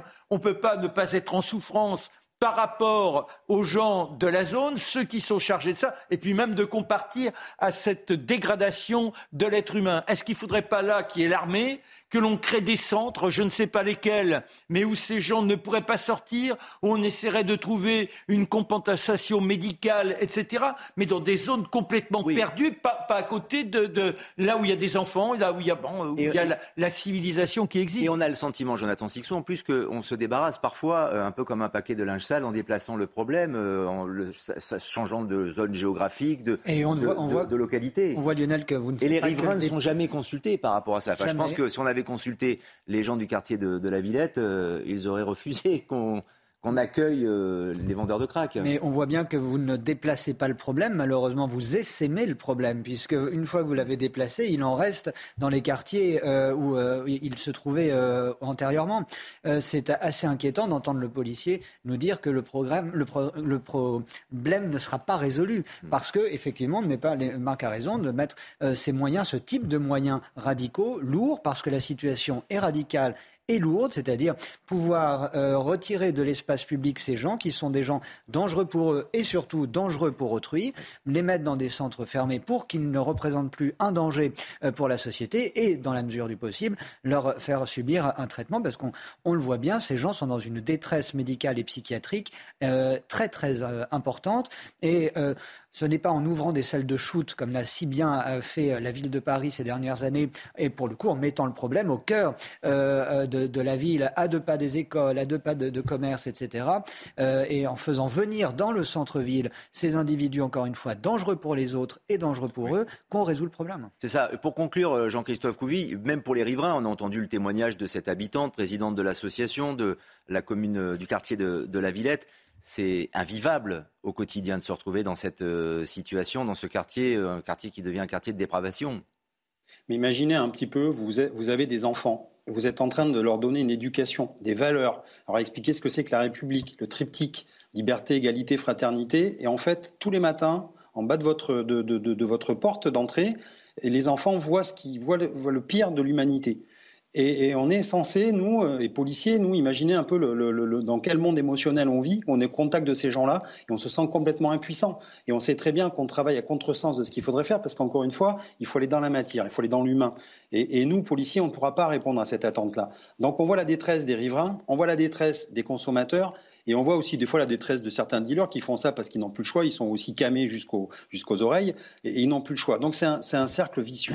Euh, il faut retrouver un cercle vertueux et pour trouver ce cercle vertueux, effectivement, il faut se donner les moyens de, sauver ces gens et oui, de les enlever, de les soustraire à la tentation, de les envoyer. Enfin, on a plein de bases euh, militaires, je rejoins un petit peu l'intervenant, on a plein de bases militaires euh, désaffectées. On peut très bien effectivement faire une base sanitaire, soigner ces gens et effectivement après, ben, euh, j'allais dire les réhabiliter à la société. Ou s'ils n'ont pas de papier et, et qui sont sur le, sol de manière illégale, eh ben, effectivement euh, de, de, les raccompagner dans leur pays d'origine. Bref, il faut quand même qu'on en fasse quelque chose. On ne peut pas juste à chaque fois repousser vers la banlieue, parce que c'est ce qui va arriver. Euh, vous savez, c'est comme au Moyen Âge, hein, on mettait au banc les gens à une lieue. C'est un peu ça, on les bannissait. Donc là, en fait, on va les bannir à une lieue de Paris pour que quand les touristes arrivent, tout soit propre. Ben voilà, les policiers vivent ça au quotidien. Je peux vous dire que quand vous rentrez chez vous le soir et que vous avez vécu et vu la misère humaine, ben c'est très, c'est une charge émotionnelle très dure à supporter et vous devez retrouver votre petite vie entre guillemets. Euh, et ben je peux vous dire que c'est compliqué. Donc oui, encore une fois, euh, nous sommes sur en première ligne et on ne pourra pas résoudre tout ce problème-là. Merci, merci d'être intervenu sur l'antenne euh, de CNews, Jean-Christophe Couvi. À, très vite et on va continuer à brosser l'actualité avec l'actualité internationale et la Grande-Bretagne, bien sûr. On en parlera euh, plus avant avec Patrice Boisfer aussi dans Punchline tout à l'heure. Mais c'est vrai qu'en Grande-Bretagne, le cortège funéraire de la reine Elisabeth II a quitté le château de Balmoral ce matin en direction d'Édimbourg. Cortège qui doit arriver dans la capitale écossaise dans, dans quelques minutes, aux alentours de 17h, après un voyage de 300 km pour un dernier hommage, Sun Kinjin la reine entame son dernier voyage. Le cercueil, recouvert de l'étendard royal écossais et d'une simple couronne de fleurs blanches, quitte la résidence de Balmoral. Le cortège funèbre fera un premier passage ici, à Balater, où Élisabeth II avait ses habitudes. Un village de 1500 habitants marqué par le deuil. Ils sont nombreux à s'être rassemblés pour être au chevet de la reine. Nous sommes juste heureux d'être là et de la voir passer une dernière fois. C'est comme un membre de la famille, nous sommes submergés par la tristesse qu'elle ne soit plus avec nous. Lorsqu'elle passe, un silence poignant, respectueux. Tamara Mason a fait le déplacement depuis Elgin, situé à 50 km d'ici, pour lui faire ses adieux. J'ai pleuré un petit peu finalement pour une dame que je n'ai jamais eu l'occasion de rencontrer, mais nous sommes en deuil national, c'est un deuil qu'on partage tous. À chaque étape, la même émotion. Durant le parcours, la population se masse le long des routes. Des applaudissements aux larmes. Chacun immortalise à sa manière ce jour historique. Le corbillard va parcourir près de 300 km à travers la campagne écossaise pour rejoindre Édimbourg. Et le coût de ces funérailles va se monter à 35 millions d'euros. 35 millions d'euros, plus toutes les répercussions économiques euh, qu'il peut y avoir avec la mort d'Elisabeth II, euh, les jours fériés, euh, toutes les modifications que cela va engendrer pour, la monnaie, les fermetures d'entreprises. on peut atteindre près, de 7 milliards, 7 milliards d'euros. Oui, mais William T. Non, mais est-ce que la Grande-Bretagne va subir les, conséquences très longtemps du, décès de, de, la reine? Non, mais ok, je comprends la question, notamment dans un contexte de crise économique et d'inflation.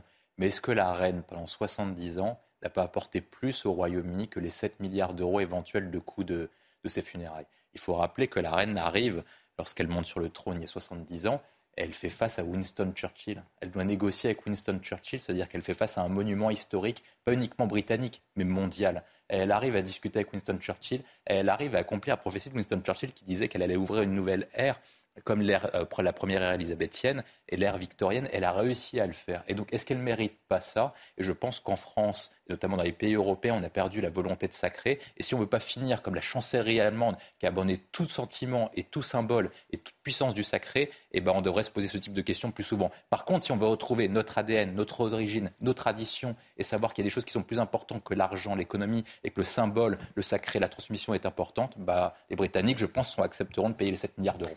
Mérite euh, sans doute. 35 millions d'euros pour les funérailles et après toutes les répercussions économiques avec les 7 milliards d'euros Marc Menant. Mais non, mais, Est-ce que la reine serait contente d'apprendre mais Non, mais, non, mais là aussi, moi, je suis d'accord. Hein. C'est-à-dire que n'oublions pas que cette femme a permis à l'Angleterre de trouver moralement le sursaut. Elle n'avait que 14 ans quand elle tient ce discours en 1940. Ensuite, la famille a veillé, et c'était essentiel. C'est un pays qui n'était pas isolé. C'est un pays qui a subi les bombardements, qui avait ses troupes qui luttaient. C'est donc un pays qui a été broyé par, par cette guerre. On était sous une menace incroyable. Et la famille royale a tenu à rester proche de son peuple.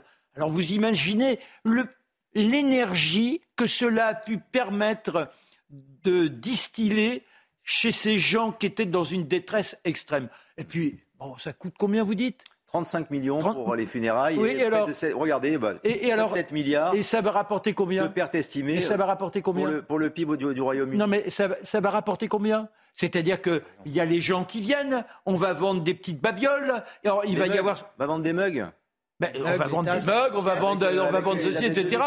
Euh, moi, moi je, en, m'intéressant, euh, c'était au moment de son jubilé, j'ai découvert que oui, ça coûtait cher la couronne, mais que globalement, quand on faisait les dépenses, euh, le, côté budget, eh bien, le budget était largement bénéficiaire grâce aux rentrées qui se faisaient sur le compte de la couronne. Jonathan Sixou, euh, du coup, Charles III va récupérer euh, toutes ces dépenses avec une crise économique, la sortie du Brexit, le Commonwealth et des velléités d'indépendance aussi de l'Irlande du Nord, de l'Écosse, où se trouve d'ailleurs la dépouille mmh. de, la reine aujourd'hui. C'est beaucoup quand même pour un nouveau roi, non? Alors, c'est le métier de roi, comme disait Louis XIV. euh, donc, euh, si et Charles a été bien éduqué, donc il, je le crois parfaitement en capacité euh, et, et, il a toute l'aptitude pour euh, mm. s'atteler de front à, à, tout cela, bien que rappelons-le, ce n'est pas lui qui va avoir à défendre ces dossiers-là directement. Bien sûr. La, monarchie, euh, la, la Grande-Bretagne a une royauté et non une monarchie. Euh, il y a un parlement et, des élections démocratiques. Ministre, bien sûr. Voilà. Mm. je crois, Charles, euh, particulièrement euh, euh, capable d'affronter tout cela et d'incarner d'incarner une nouvelle une nouvelle ère qui soit dans la continuité de sa mère, de celle de sa mère. D'autant que Charles a, une connaissance des dossiers particulièrement fine mhm. et que c'est un homme particulièrement intelligent. Juste une chose, quand on lui avait demandé il y a des années, lors d'une interview il y a quelques années, comment il avait été élevé Et il avait répondu, comme les singes, en regardant mes parents. Et euh, derrière l'humour très anglais de, cette remarque, euh, et ça me prouve aussi qu'il a quelque chose de... de, enfin, il, est il est préparé à cela de depuis, euh, depuis sa naissance. Donc euh, il est, euh, je pense qu'il pourra incarner, parce que l'enjeu principal qui l'attend demain, c'est le Commonwealth. Ce sera le mot de la fin. Et cette image très précise là qu'on a, qu'on a à l'esprit nous permet de, clore cette page provisoirement. Merci de nous avoir accompagnés. Merci, à, à, tous les trois. Dans quelques instants, Patrice Boisfer, Punchline, vous restez avec nous, bien sûr, sur CNews.